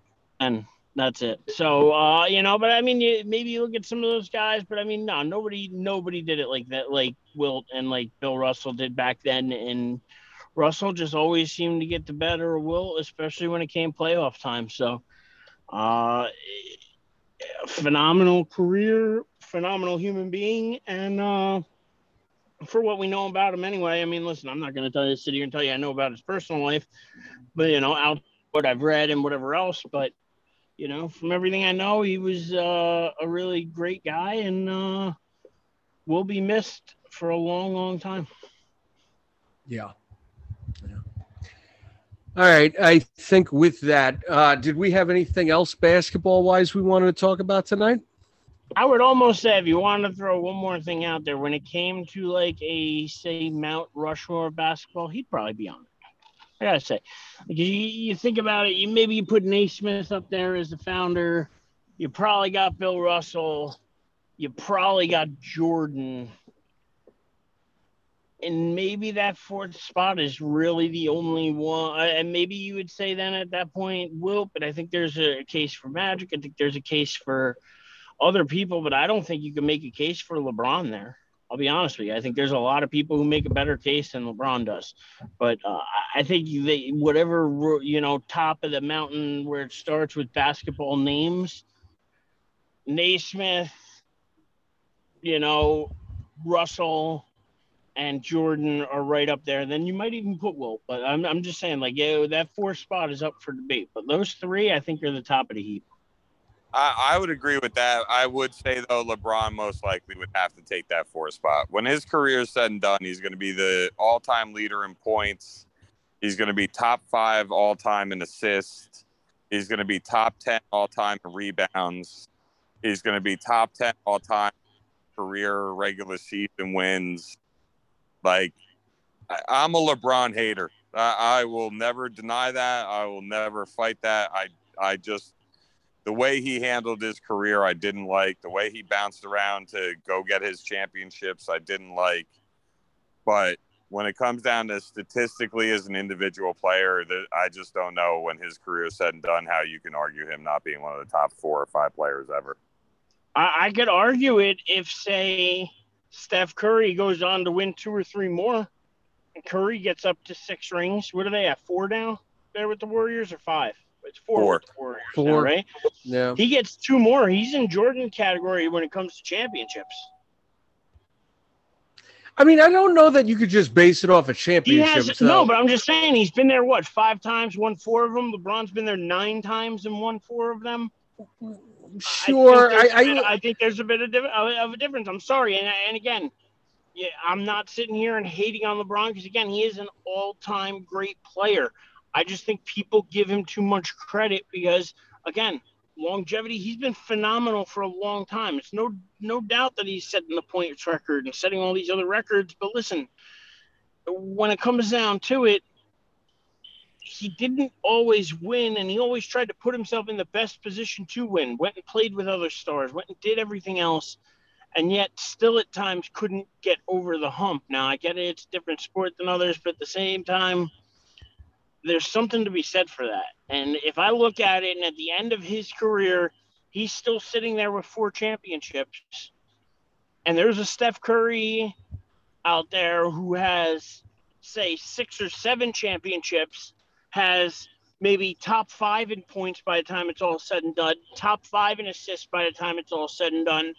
Um, you know, maybe even up there in steals, who knows, top 10 or something like that.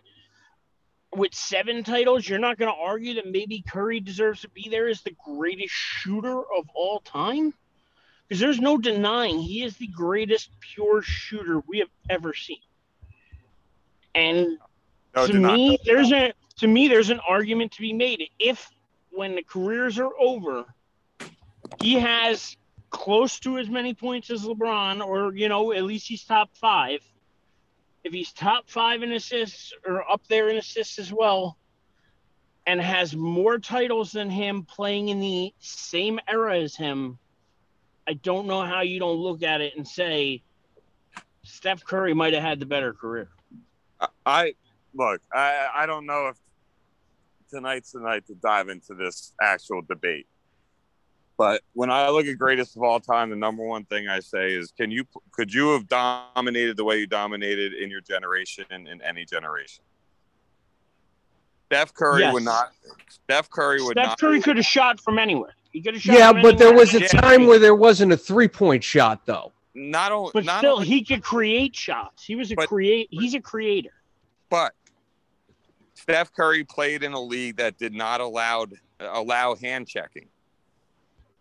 Steph Curry would have been able to be guarded so much differently in the late 80s or like basically through the creation of basketball until about the mid 90s. Defensively, you could have played him so much more aggressive than you can now that it would have taken not taken away but it would have made it a lot more difficult for him to be able to take advantage of the best parts of his game compared to it is in today's league. LeBron James at 6'8, 6'9, 260 pounds with his style of play could have played in any generation of basketball and still been one of the best players in the league. I don't know if I can say that about Steph Curry. Uh, I don't think you're giving enough credit to where you know, yes, he's smaller. Yes, maybe not as physical, but I mean, there were smaller guys in the league before. Guys like Isaiah Thomas and stuff. I mean, they weren't giant guys, you know. So I mean, I I, I think Curry could have shot the lights out in any era. I think his accuracy, his ball handling skills he he is that good. He could have at any point created a shot anywhere on the court, inside or out. He could drive the lane. He doesn't just shoot threes, although that's what he's known for. He can drive it too. He's got a handle, and I think that handle would have translated in any era, and that's why I say that. Oh, Regardless oh. of the three point shot, I think he oh. would have been a he would have been a number one player on any team.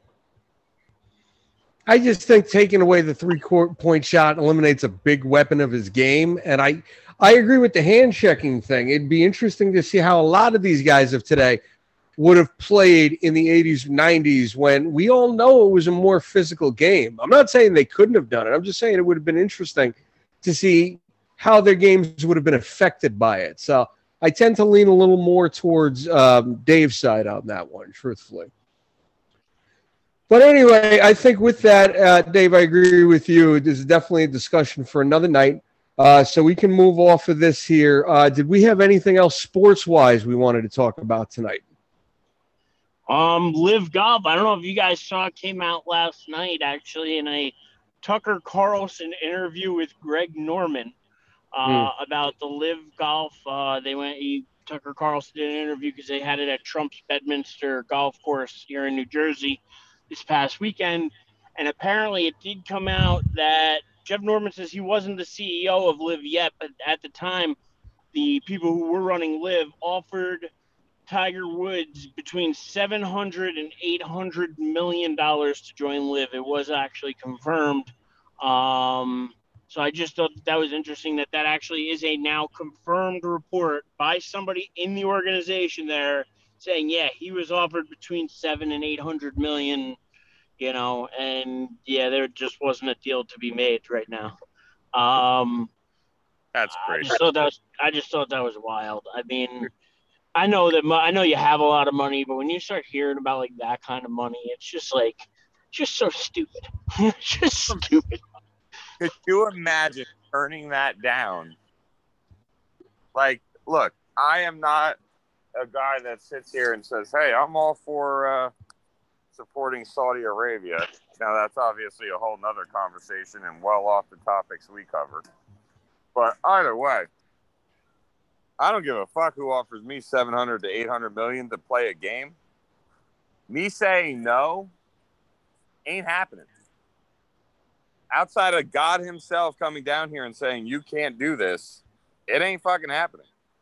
Are you fucking? By the way, by the way, the same sponsors that the, the PGA has, that the PGA is all like, you guys can't play and LIV and play here, blah blah blah. Like you know, oh your your ethics aren't you know what they should be. Came out in that interview. Greg Norman said that the PGA each year collects billions of dollars from people who, who I believe there are 27 sponsors the PGA has that spend a combined 40 billion dollars in Saudi Arabia marketing their shit each year.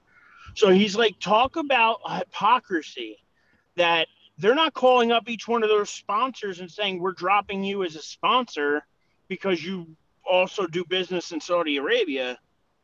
You're only saying that for the people who want to defect and go play there. And again, it's not even like LIV. And when you hear Greg Norman talk about it, he goes, We're not trying to take away from the PGA, we're trying to add to it. We're trying to add other things to golf to gain more interest and get more people into it and having fun. That's what it's about. And the golfers that are there are still free to go play in the PGAs. That's why it's almost stupid to turn down the money because if you're Tiger Woods, and this is where I think the PGA would really have to have their hand forced because if Tiger Woods were to actually take that money and say, fine, LIV, I'll tell you what, you give me $1 billion and I'll come.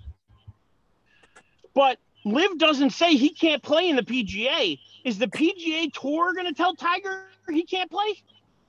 So if Tiger wanted to go play, say, play in the TPC Sawgrass or something where he likes to play and he's done well in other tournaments and whatever else, say there's a tournament out there for the PGA and he wanted to show up, is the PGA really going to say no to Tiger Woods?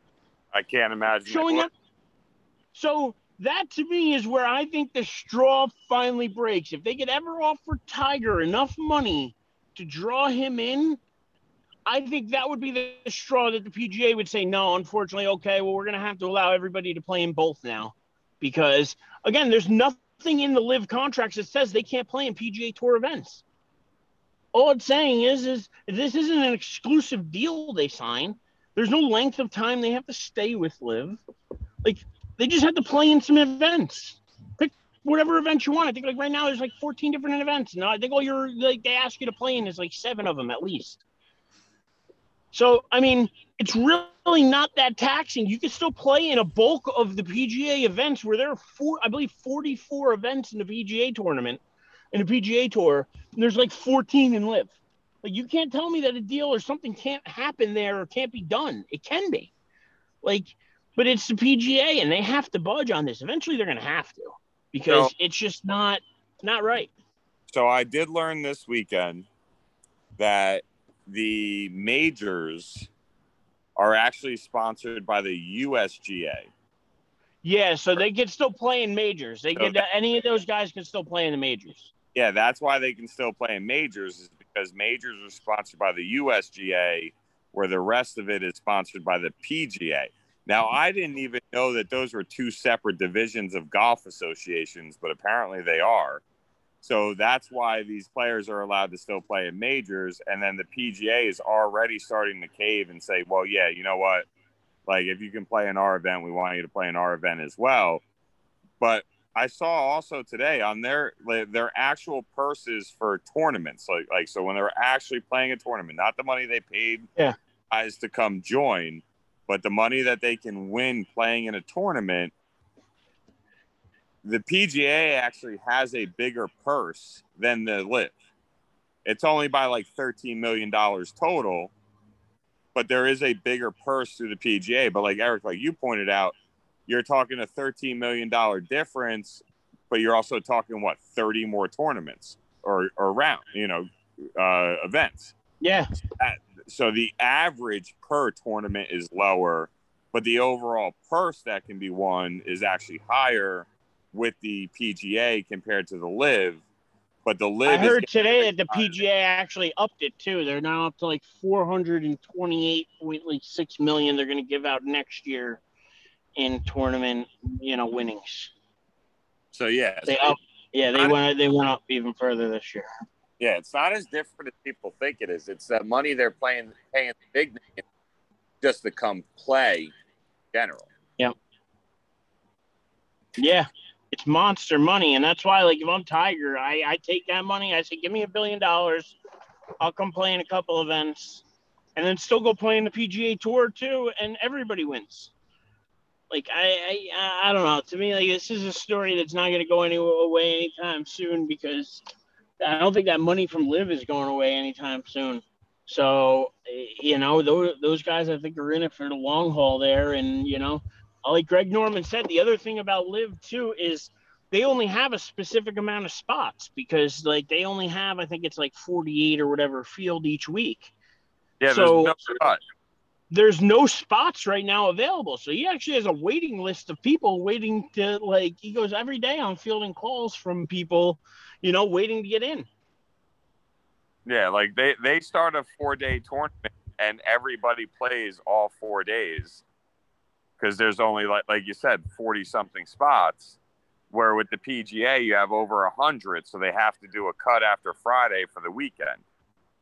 So like that that's that's a big difference between the two. But wouldn't you rather more guys going after it so you can have that random amateur maybe sneak in on the weekend and, and make a run on Sunday? Like that makes it more exciting compared to just saying, hey, I'm going to watch the same 44 guys over the next four days play 18 holes of golf on the same course and the same 18 holes. You know, so like they do have that going for them on the PGA side, but it's just it's that that's the quote unquote signing bonus that really kind of separates things for the LIV. Well, that and it's a guaranteed money for even coming in dead last place. You're guaranteed 120,000. It's a guaranteed money. Like all you got to do is play in the event, and even if you come in 48th place, you're going to make 120,000 dollars for playing three rounds of golf. God, I got better at golf.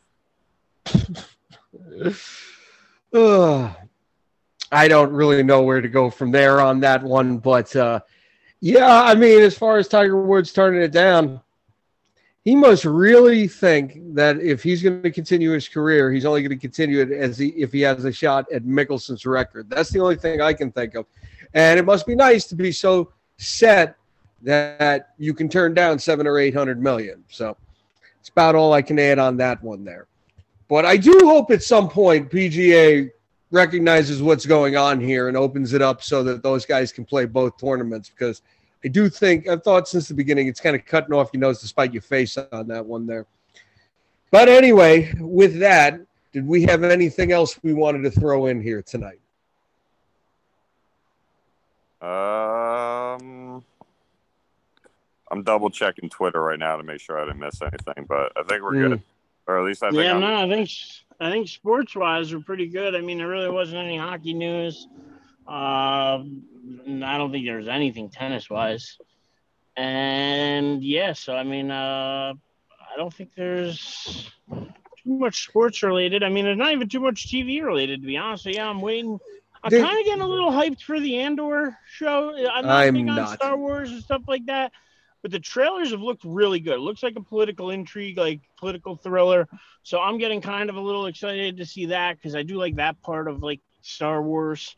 Um, so I'm interested in that. I'm interested in She-Hulk. Uh, it just seems like they're gonna keep doing the Hulk dirty though. Every clip that comes out, like it just seems like they're like, I, I don't know. He's like soft Hulk. He, he's not Hulk Hulk. He's like you know, Hulk, Hulk, not, he's Hulk light. Hulk. Yeah, he is. He's diet. He's he's, he's Hulk zero. yeah, caffeine free, sugar free, zero calories. Um, look, the only thing I just saw on Twitter, which was pretty cool since we mentioned mentioned him before, Bill Russell, twenty one and zero oh in winner take all games, with ten of those twenty one games being game sevens. So that, obviously, yeah. that's not just NBA finals. Greatness. Yeah, like that's just insane. Mm-hmm. That's greatness right there. Greatness personified. Absolutely. Absolutely. The only thing I want to throw in tonight, I'm, I'm interested you guys' thoughts. So it came out earlier today. Warner Brothers in DC spent $90 million on a Batgirl movie that was supposed to be released to HBO Max that is about 90% completed. Warner Brothers is obviously in the process of being bought by Discovery, I believe it was. Discovery has no plans of releasing the Batgirl movie. And I am confused. I've never heard of a studio spending that much Dude, money you're gonna on see him. You're gonna see it happen with another movie that is getting shelved and not talked about. Well, that makes more sense than the Batgirl movie does to me. Two hundred million dollars on that movie. Dave, you know which movie we're talking about? Absolutely no clue. Flash. The Flash with Ezra Yeah. Miller has Yeah. been that was supposed to come out this year, was now supposed to come out next year, and now it's just they don't know when. It's just going to be out eventually at some point. But they spent two hundred dollars to make a Flash movie, and then after it was finished and he finished filming it, he went and got batshit crazy in Hawaii, and they possibly kidnapped some underage girl, and I, I don't know, some weird shit going on with Ezra Miller, which is just, I mean, it defies logic. Again, I just, I don't know what goes through people's heads, but so needless to say, WB before they sailed to Discovery to become Discover, you know, whatever they are now, HBO Discovery, whatever, doesn't really matter. But can Um, I can I just say spent 200 on that. So if they scrap that, they don't know what to do with it because you can't put it out with the, all the shit going on with Ezra Miller right now. And they have so much tied into that because that was supposed to be the end of Batfleck and bringing in Keaton's Bat, uh, Batman again. And that, that was supposed to play into Supergirl. And they were supposed to have a whole different set of storylines going on, which now they had to change around. And I don't know if you guys have seen the reports, but apparently Ben Affleck is now going to, was in the reshoots and is now going to be in Aquaman 2. Um, probably not a big role, but he is going to cameo in Aquaman 2. So it does seem that Batfleck, based on all the Ezra Miller and other drama, it seems like Batfleck's coming back and wants some more Bat in his life. So I, I don't know what that does to Keaton's Batman. I don't know if this just sours Keaton completely, and he's just like, listen, I thought I was going to be on to something special here, but I'm getting older by the day, and I can't keep going on with this nonsense. Who knows what's going to go on with him? So I, I don't know. There's a whole lot going on with DC right now that I'm hoping I'm hoping starts to get straightened out. They do have some good projects coming up between Aquaman 2, Shazam, Black Adam, uh, you know, well, Shazam 2, but uh, Black Adam. Like they have some good stuff coming up, but how it all ties in, if it all ties in, I just hope they're good standalone movies. That's all I really hope for. Just entertain me, clowns. Like, am I gonna am I gonna be entertained? If I'm gonna be entertained, that's all I want. So I'm just hoping they hit that bar, hit that level. Um, but yeah, it, it's a mess with WB right now, and, And, uh, it does not surprise me at all to hear they may be scrapping 90 million because they may scrap the 200 million dollar project in the Flash too, and just go completely opposite direction. Yeah, but to my way of thinking, it makes more sense for them to do that because of everything going on with Ezra Miller. The fact that you're scrapping a movie that is just about finished. This movie also had Michael Keaton in it as Batman. J.K. Simmons was coming back as Commissioner Gordon. Brendan Fraser as the main villain, apparently. For no other reason other than this movie was supposed to be put out on HBO Max, you want to shift the focus back to a theatrical release. Seems to me it doesn't really make a lot of sense to scrap a movie that you already paid $90 million for. That one, you got everything going on with Ezra Miller. This one is just weird to me. What do you say, Dave? Uh, I honestly, I think the whole DC thing is a mess, and we've talked about this before. They tried so hard to not do the same model as Marvel, yet when it's if it ain't broke, why fix it? Like, just Well, speaking of that, putting back on my tinfoil hat real quick, I brought this up to you guys a while ago, and I'm holding even firmer now. I'm planting some feet in the sand on this one because a while ago I had pitched back to you guys when they brought James Gunn back that maybe they were going to go towards a James Gunn verse and maybe Feige would be done with the MCU and want to go play in a new sandbox. Now, WB, the one thing, the one move WB has done that is a fantastic move for WB and should actually, it does excite me a little bit because he helped usher in the MCU He helped with every project Disney had. And now he is a special advisor and a big part of what David Zaslav is doing with WB Discovery now. And that's Alan Horn. I don't know if you guys are familiar I with the that. name Alan Horn. But Alan Horn is now a big part of D, of uh, DC. Well, D- Alan Horn also helped groom and shape Kevin Feige. Very close with Kevin Feige for a long time. Not out of the realm of possibility with James Gunn coming back, with Alan Horn coming out of retirement to go to DC, that maybe they say in order to really fix this, why not throw back the truck up to Feige's house and have him come play in a new sandbox? Because he's not as happy under Chapek there with Disney. It's known they've kind of neutered him where he used to have total creative control to, to, to be able to say when movies were released, what what what will become a show, what will become a movie. He has none of that power anymore, Feige. That has all been given to Chapek's other people in power and has been stripped from Feige. So believe it or not, Feige's actually been stripped of a lot of the power, at least half of the power he used to have with Disney back when Bob Iger was running the show and, and, Alan Horn, and is now a much neutered version of what he was before. So there may be a thing if they come in, they just go, Kevin, we're going to give you the reins. You do your thing. Him and Alan Horn could put something special together, could turn the DC around. I'm not saying it's going to happen. I'm just saying don't be surprised if two, three years from now, that's what may happen. You know, I just, I'm, I know I'm going deep into the future here, but it's just a weird, wild thing that just stars seem to be aligning. Cosmic things seem to be aligning for certain things to happen. And I, I think it starts with Alan Horn, and now, well, it started with James Gunn, and now James Gunn is there, or uh, now Alan Horn's there. You know, James Gunn's coming back to do more because his group project's wrapped up. I believe Guardians is pretty wrapped by now. And um, his Christmas special, I believe, is also wrapped outside of like VFX and stuff they're still working on. So he really doesn't have too much more there to button up with with Disney before he moves on to DC. And I'm excited for what he's going to bring to DC. So, and DC has been listen. DC for me, Peacemaker was a, an awesome surprise. I enjoyed Suicide Squad. I've enjoyed a bunch of things they've done. Has everything been the greatest? Not necessarily. I love the Whedon cut. No, I didn't. Uh, I love certain things in Batman v Superman. Absolutely not. Like Martha. Like I think some things could have been done differently.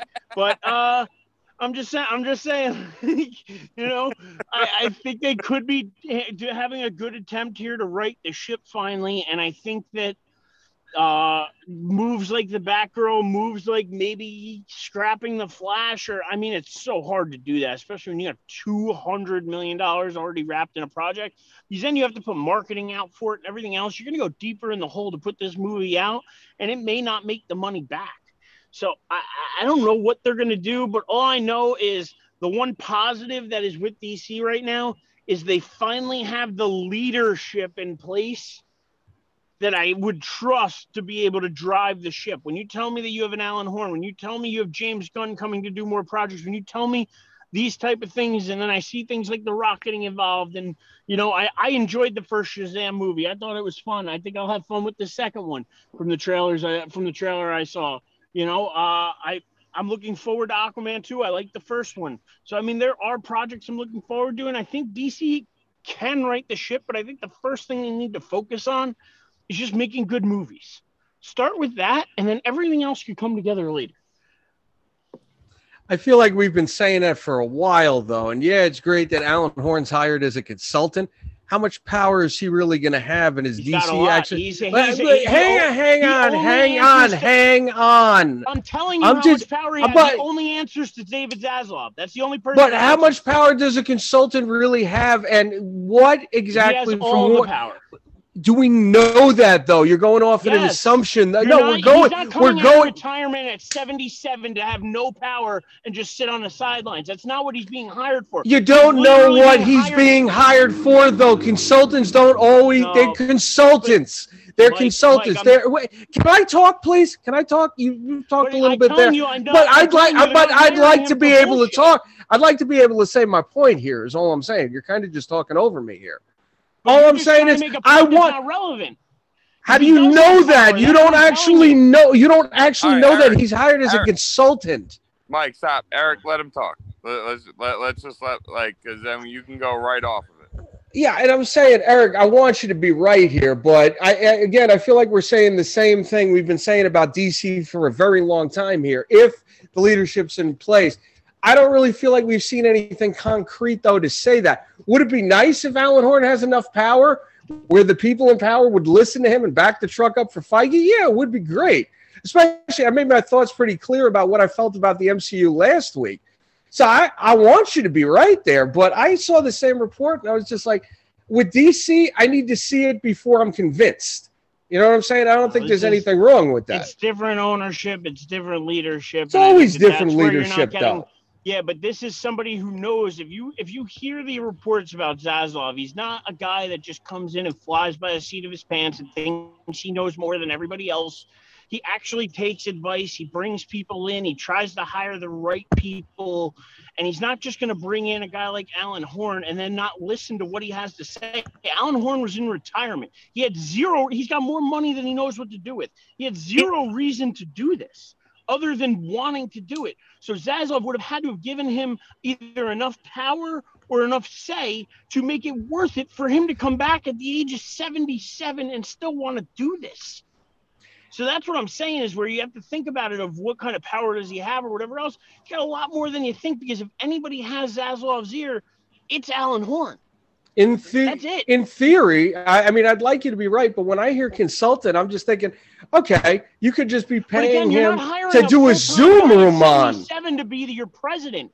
But you don't know that he's actually like leaving his house to do stuff, though. No, Consultant Mike, could mean a lot of different things. Go ahead. I know, but what I'm saying is, is he's been hired, and I believe this is what I believe, and then you can say whatever you want. But I think he's been hired because he's only going to be there for two, three, four years. I don't think this is a permanent position for him. I think this is something where he's coming in to help Zaslav right the ship, to help Zaslav bring in the right people to set this off on the right course. That's what he's being brought in for. He's being brought in to be the consultant, to be the guy to tell him who to hire and fire. Hello, Eric went a little pixelated there. You got to tell him what because Zaslav is coming from an industry way, and I'm just saying he, he he he's a smart man, and I think he knows what he's doing. I don't think he's hiring Horn just to hire Horn. I think he's doing it because Horn is going to put the people in place to right the ship for 10, 12 years down the road. That's why it's a consultant job. That's why it's not a president's job or, you know, uh, the CEO job or anything like that. Because again, it's not. It's just a position because Zaslav realizes that he needs the help. He has. There's. He doesn't have the knowledge he needs in order to be able to do the job right. He needs to bring somebody in with the knowledge to teach him what he needs to know. And I think that's what he's doing here with Alan Horn let's see some proof in the pudding though before I jump on that. I want your theory I to be the right. Proof is starting with scrapping it. movies like Batgirl and scrapping I don't or, or figuring out what to do with the Flash. I think these are big reasons on why he was brought in because I think a lot of money was spent with the old regime and they didn't get a lot back for it. So I think he's trying to figure out ways to make it better.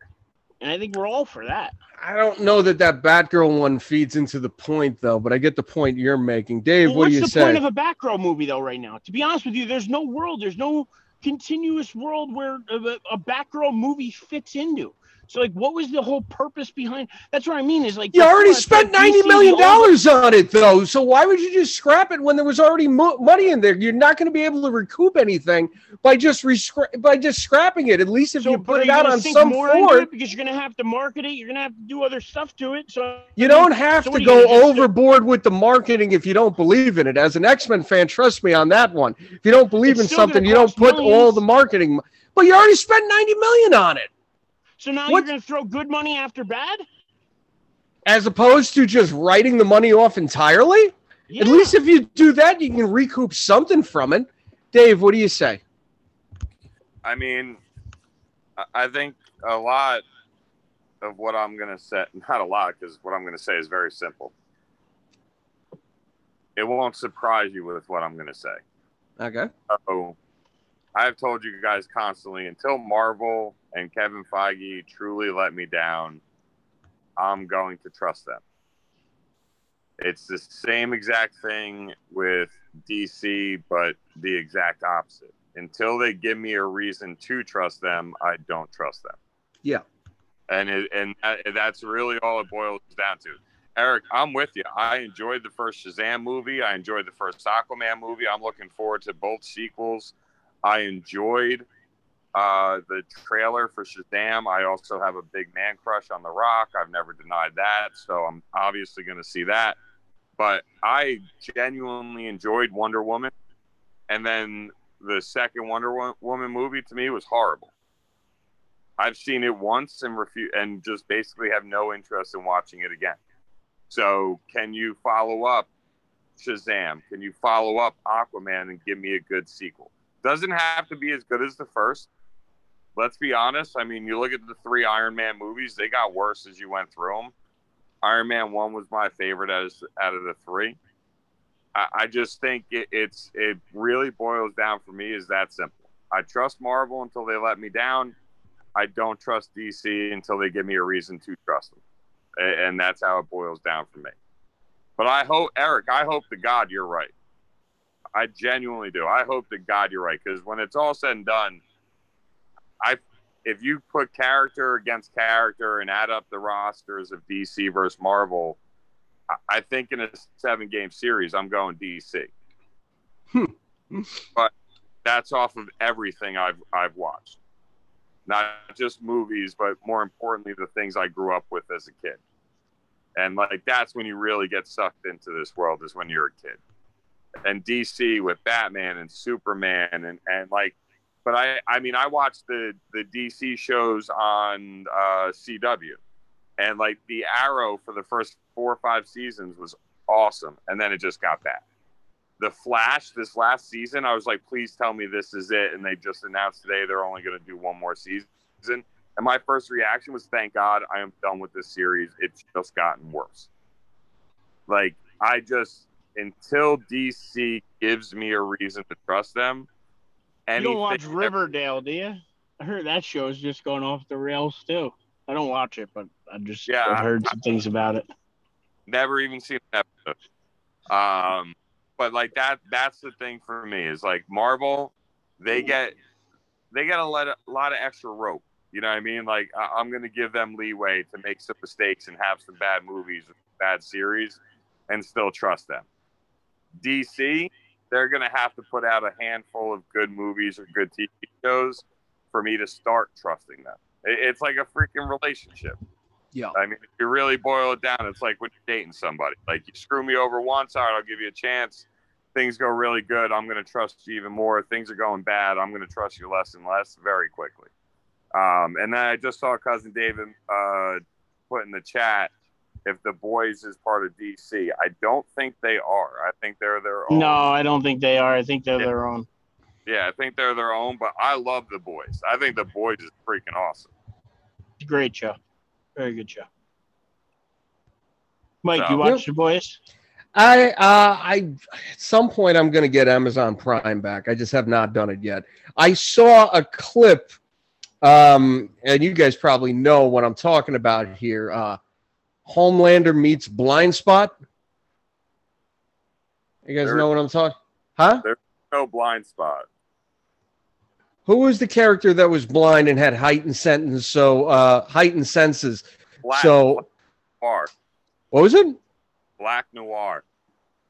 Is that the one that Homelander boxed his ears and then watched him bleed out and started yelling at his publicist? That sounds about right. Yeah, that's the clip I watched. Yeah, no, the, yeah, it's the, pretty brutal, the, but it's a good show. I mean, to me, The Boys is what the world would be like if we actually had superheroes. Yeah, uh, I think that, pretty that's close. yeah, it's yeah, it's like, the I most think, accurate description, probably. Yeah, mm. like I hmm. think that's my favorite part of the show is that like you watch that show and you're like, yeah, if we had superheroes, they would become corporatized. they would become part of promotions and lunch boxes and TV shows and movies, and we would all glorify them. Meanwhile, you know, behind the scenes, kind of like the NFL. You know, mm. they try to put this great picture in front of you that you can see, but behind the scenes, they're doing a lot of shady, fucked up stuff.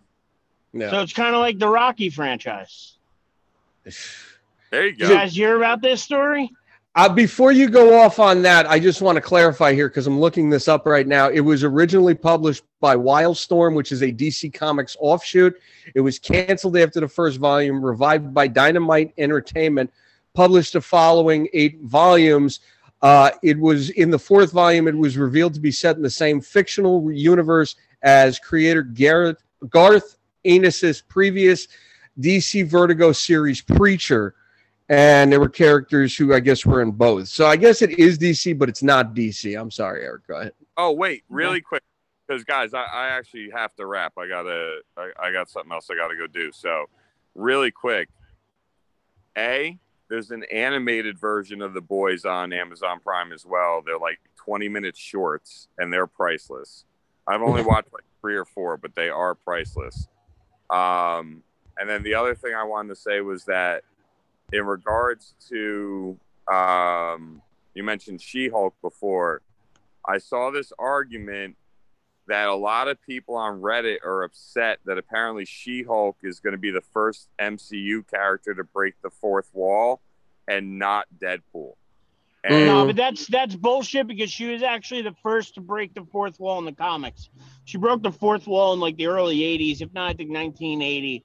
She was the first one to do it. So anybody who's upset about that doesn't doesn't know that. So I believe you guys can fact check me on that, but I'm almost positive She-Hulk was the first to break the fourth wall in the comics. That's well, what I that's what I saw in the arguments, but I just didn't know how you guys felt because from the movie I'm world, fine with it. Yeah, yeah. World, I would have rather seen Deadpool break it, but like I saw that as a possible reality, and I was like, yeah, I think I'm cool with that. Mm-hmm. And Deadpool didn't uh, debut until either 91 or 93 and didn't become the Deadpool that everybody knows until like late 90s, early 2000s anyway. So, yeah. Yeah. So, I mean, yeah, I think that that's people just being, you know, listen, I think some comedy about breaking the fourth wall between her and Reynolds and like her breaking it and then Reynolds going, wait a second, you could do that too? The fuck? like, you know, I think that'd be hysterical. Like, that'd be pretty cool. Yeah. Funny, and yeah, you get some funny stuff. But Dave, before you run, did you hear any about the the drama with Rocky and what's going on there? I heard about something about a a, a Dolph Lundgren uh, spinoff, and Rocky's like pissed as hell about, or Sylvester Stallone is pissed. Apparently, yeah, they were going to do a Drago spinoff with Drago and his son, be based off of the last Creed movie, kind of a spinoff of the last Creed. But uh, what happened was, I guess, apparently they are not like they didn't consult Stallone about it at all, and just like went and did it, and that pissed Rocky off because then you know Stallone's like, well, wait a second, I gave Drago his start, I did this, I did that, you know, why wouldn't he at least tell me about it? And then what came out, I believe it was today or yesterday, where Dolph Lundgren came out and said, listen, there's no deal done. And I, I you know, like I'm telling you, like I didn't, I wasn't trying to do anything behind your back. I'm really sorry that things came out like this. Like I was not trying to do anything behind your back. Like this, oh, that, no, and no. thing. Yep, yep. No, Eric, I, I believe his exact quote was, "I wouldn't do anything related to the Rocky franchise without the support support of my friend Sylvester Stallone." Mm-hmm. I I almost think that was like his exact quote was like, "Look, I would not do anything related to the Rocky franchise without the support of Stallone." Mm-hmm. And like that just shows you how good of friends they are. And I also think that shows you how much he knows he's where he's Stallone lit him up on Twitter and like uh, on on like social media. Stallone lit him up, going, you know, oh, you know, some friend, blah blah blah. And I'm like, holy shit! But yep. yeah, that's why I was like, yeah, and uh, I guess he has some rights issues with the I, I don't know. I thought he owned the Rocky franchise. So this was kind of new. If I may, broke the other day. Go ahead, Mike. Because that's the bigger story at play here, and it's it's been floated in and out for like the last decade. Stallone has no ownership, unfortunately, of the Rocky franchise. the Winklers and Irwin Winkler, I believe, was the original producer on the movie, along with uh, another fellow who Stallone does like, but unfortunately he passed away in 2015, I believe. I don't know exactly how it happened, but for Stallone to star in the movie and direct the, uh, excuse me, write the movie and everything, and have his vision come to the screen. Basically, they made in the contracts the trade that you're going to star and you're going to, you know, we'll use your script, but you have no ownership of the franchise. And it's been that way through the duration of the franchise. It's become a bigger and bigger story throughout the years. I know that's where Stallone's comments were originally directed because I think the son of Irwin Winkler put out an autobiography. So Stallone slammed that. He was uh, the son of Irwin Winkler, I believe, was a producer on all the Creed movies. The Creed movie coming out in November is the first one with no involvement from Stallone. And then this whole thing with Drago started. But that's the bigger issue. He has no rights to the franchise that without him wouldn't exist in the first place.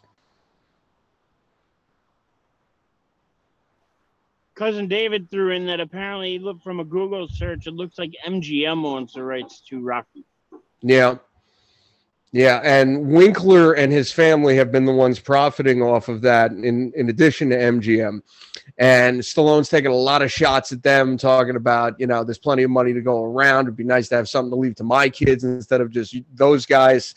I gotta and be honest, though, like some of those, a little bit of those cries, yes. I think Stallone has an attachment to this Rocky franchise, no doubt about it. But at the same time, I think Stallone's kids and his kids' kids are going to be just fine. yeah. Yeah. And cousin David's putting in he shouldn't have sold the rights. I just wonder how the contract was worded. And obviously, you're talking about a 1975 Sylvester Stallone, a lot younger. Let's be honest, when we're younger, we don't know the things we probably should know in situations like this. So it's it's like the whole thing with Dave Chappelle not having the rights to Chappelle's show until he made it public a couple years ago when they put it on Netflix and HBO Max. You know what I mean? So it's easy to say, but you don't know the whole situation. And you never know what you don't know. What do you guys say? I, I, don't I don't mean to be rude, but I do have to hop. Um, but when it's all said and done, if any Rocky related movie comes out and it's not some way somehow supported by Sylvester Stallone, I'm going to be a little upset about it, but I'll probably yeah. still watch it. I, I don't know about a Drago spinoff in the first place. When I heard about it, I was kind of I was kind of like, eh, I think that's a little much. But anyway, Dave, Dave Hastings is always a pleasure, my friend. Do you have any last words? Uh, I do, but they're specifically for Eric. Eric, I wanted to let you know that Nessie Costa said, "What's up?" Oh, nice. Tell her what's up. Hi. Hi. So was, did, uh, was she listening to me yelling like crazy before? No. no, she like she literally walked got walked in the door like as soon as I said to you guys, all right, I got to wrap up because I didn't want her just sitting here listening to us ramble about bullshit. Hmm. Um, she doesn't mind though. I will say that she does not mind at all. But I figured as a good host, the least I can do is hop off. So, um, but I had to throw that out, Mike. I hope one day you get the chance to meet Nessie. I'll say that. Um, cool. She's literally my sister. I love her to death. So, um, was she at I, Eric's? Was she at Eric's wedding? No, she was not. Okay. No, but okay. she is an awesome person. I will back Dave up on that. She is a fantastic person. Oh, well, I listen. I hope one day to meet a lot of guys you guys hold in high regard. So obviously, I'd be I'd be cool with that. I had no problem. Not like I do anything anyway. So uh, Eric, you made her blush with that statement, so well done. um, but gents, I'll catch you all next week. Uh, always stay sweaty, my friend. I'll, I'll, do my best. I promise you that. I mean, it is still 90 degrees out at uh, 9:30 at night. but yeah, you guys, you guys be easy, and I'll catch you all next week. Sounds mm-hmm. good. All right, Dave. Have a good one. I'm going to be honest. I think this is as good a time as any to wrap up the show anyway, because Lord yes, knows sir. we can go we can go on for another three hours here. Uh, so I do think that's going to do it for us for this week. Thank you to everybody for listening to us on all our various podcasting outlets: Google Podcasts, Apple Podcasts, Spotify, Stitcher, TuneIn, Anchor, Bullhorn. Always thank you guys for listening to us. Let's do some final thoughts here. Eric Tressler. as always, my friends, stay sweaty. And uh, until next week, uh, we're doing all right still. Hopefully, I can say the same thing uh, next week for the Mets. So, but glad you guys are doing all right, I suppose. you guys right. are doing just fine. You're what five games back of us still. Listen, I pace. You're doing just fine. Listen, I think we have a good roster. Unfortunately, we lost the golden opportunity to get better. So we still have the same holes that we did yesterday, and it just bothers me because everybody else seems to have gotten better.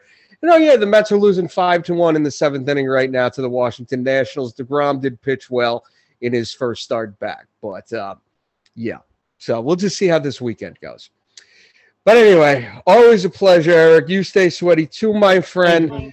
Yeah, once as always, thank you everybody for listening. I am Mike Aglioloro. We will see y'all next week.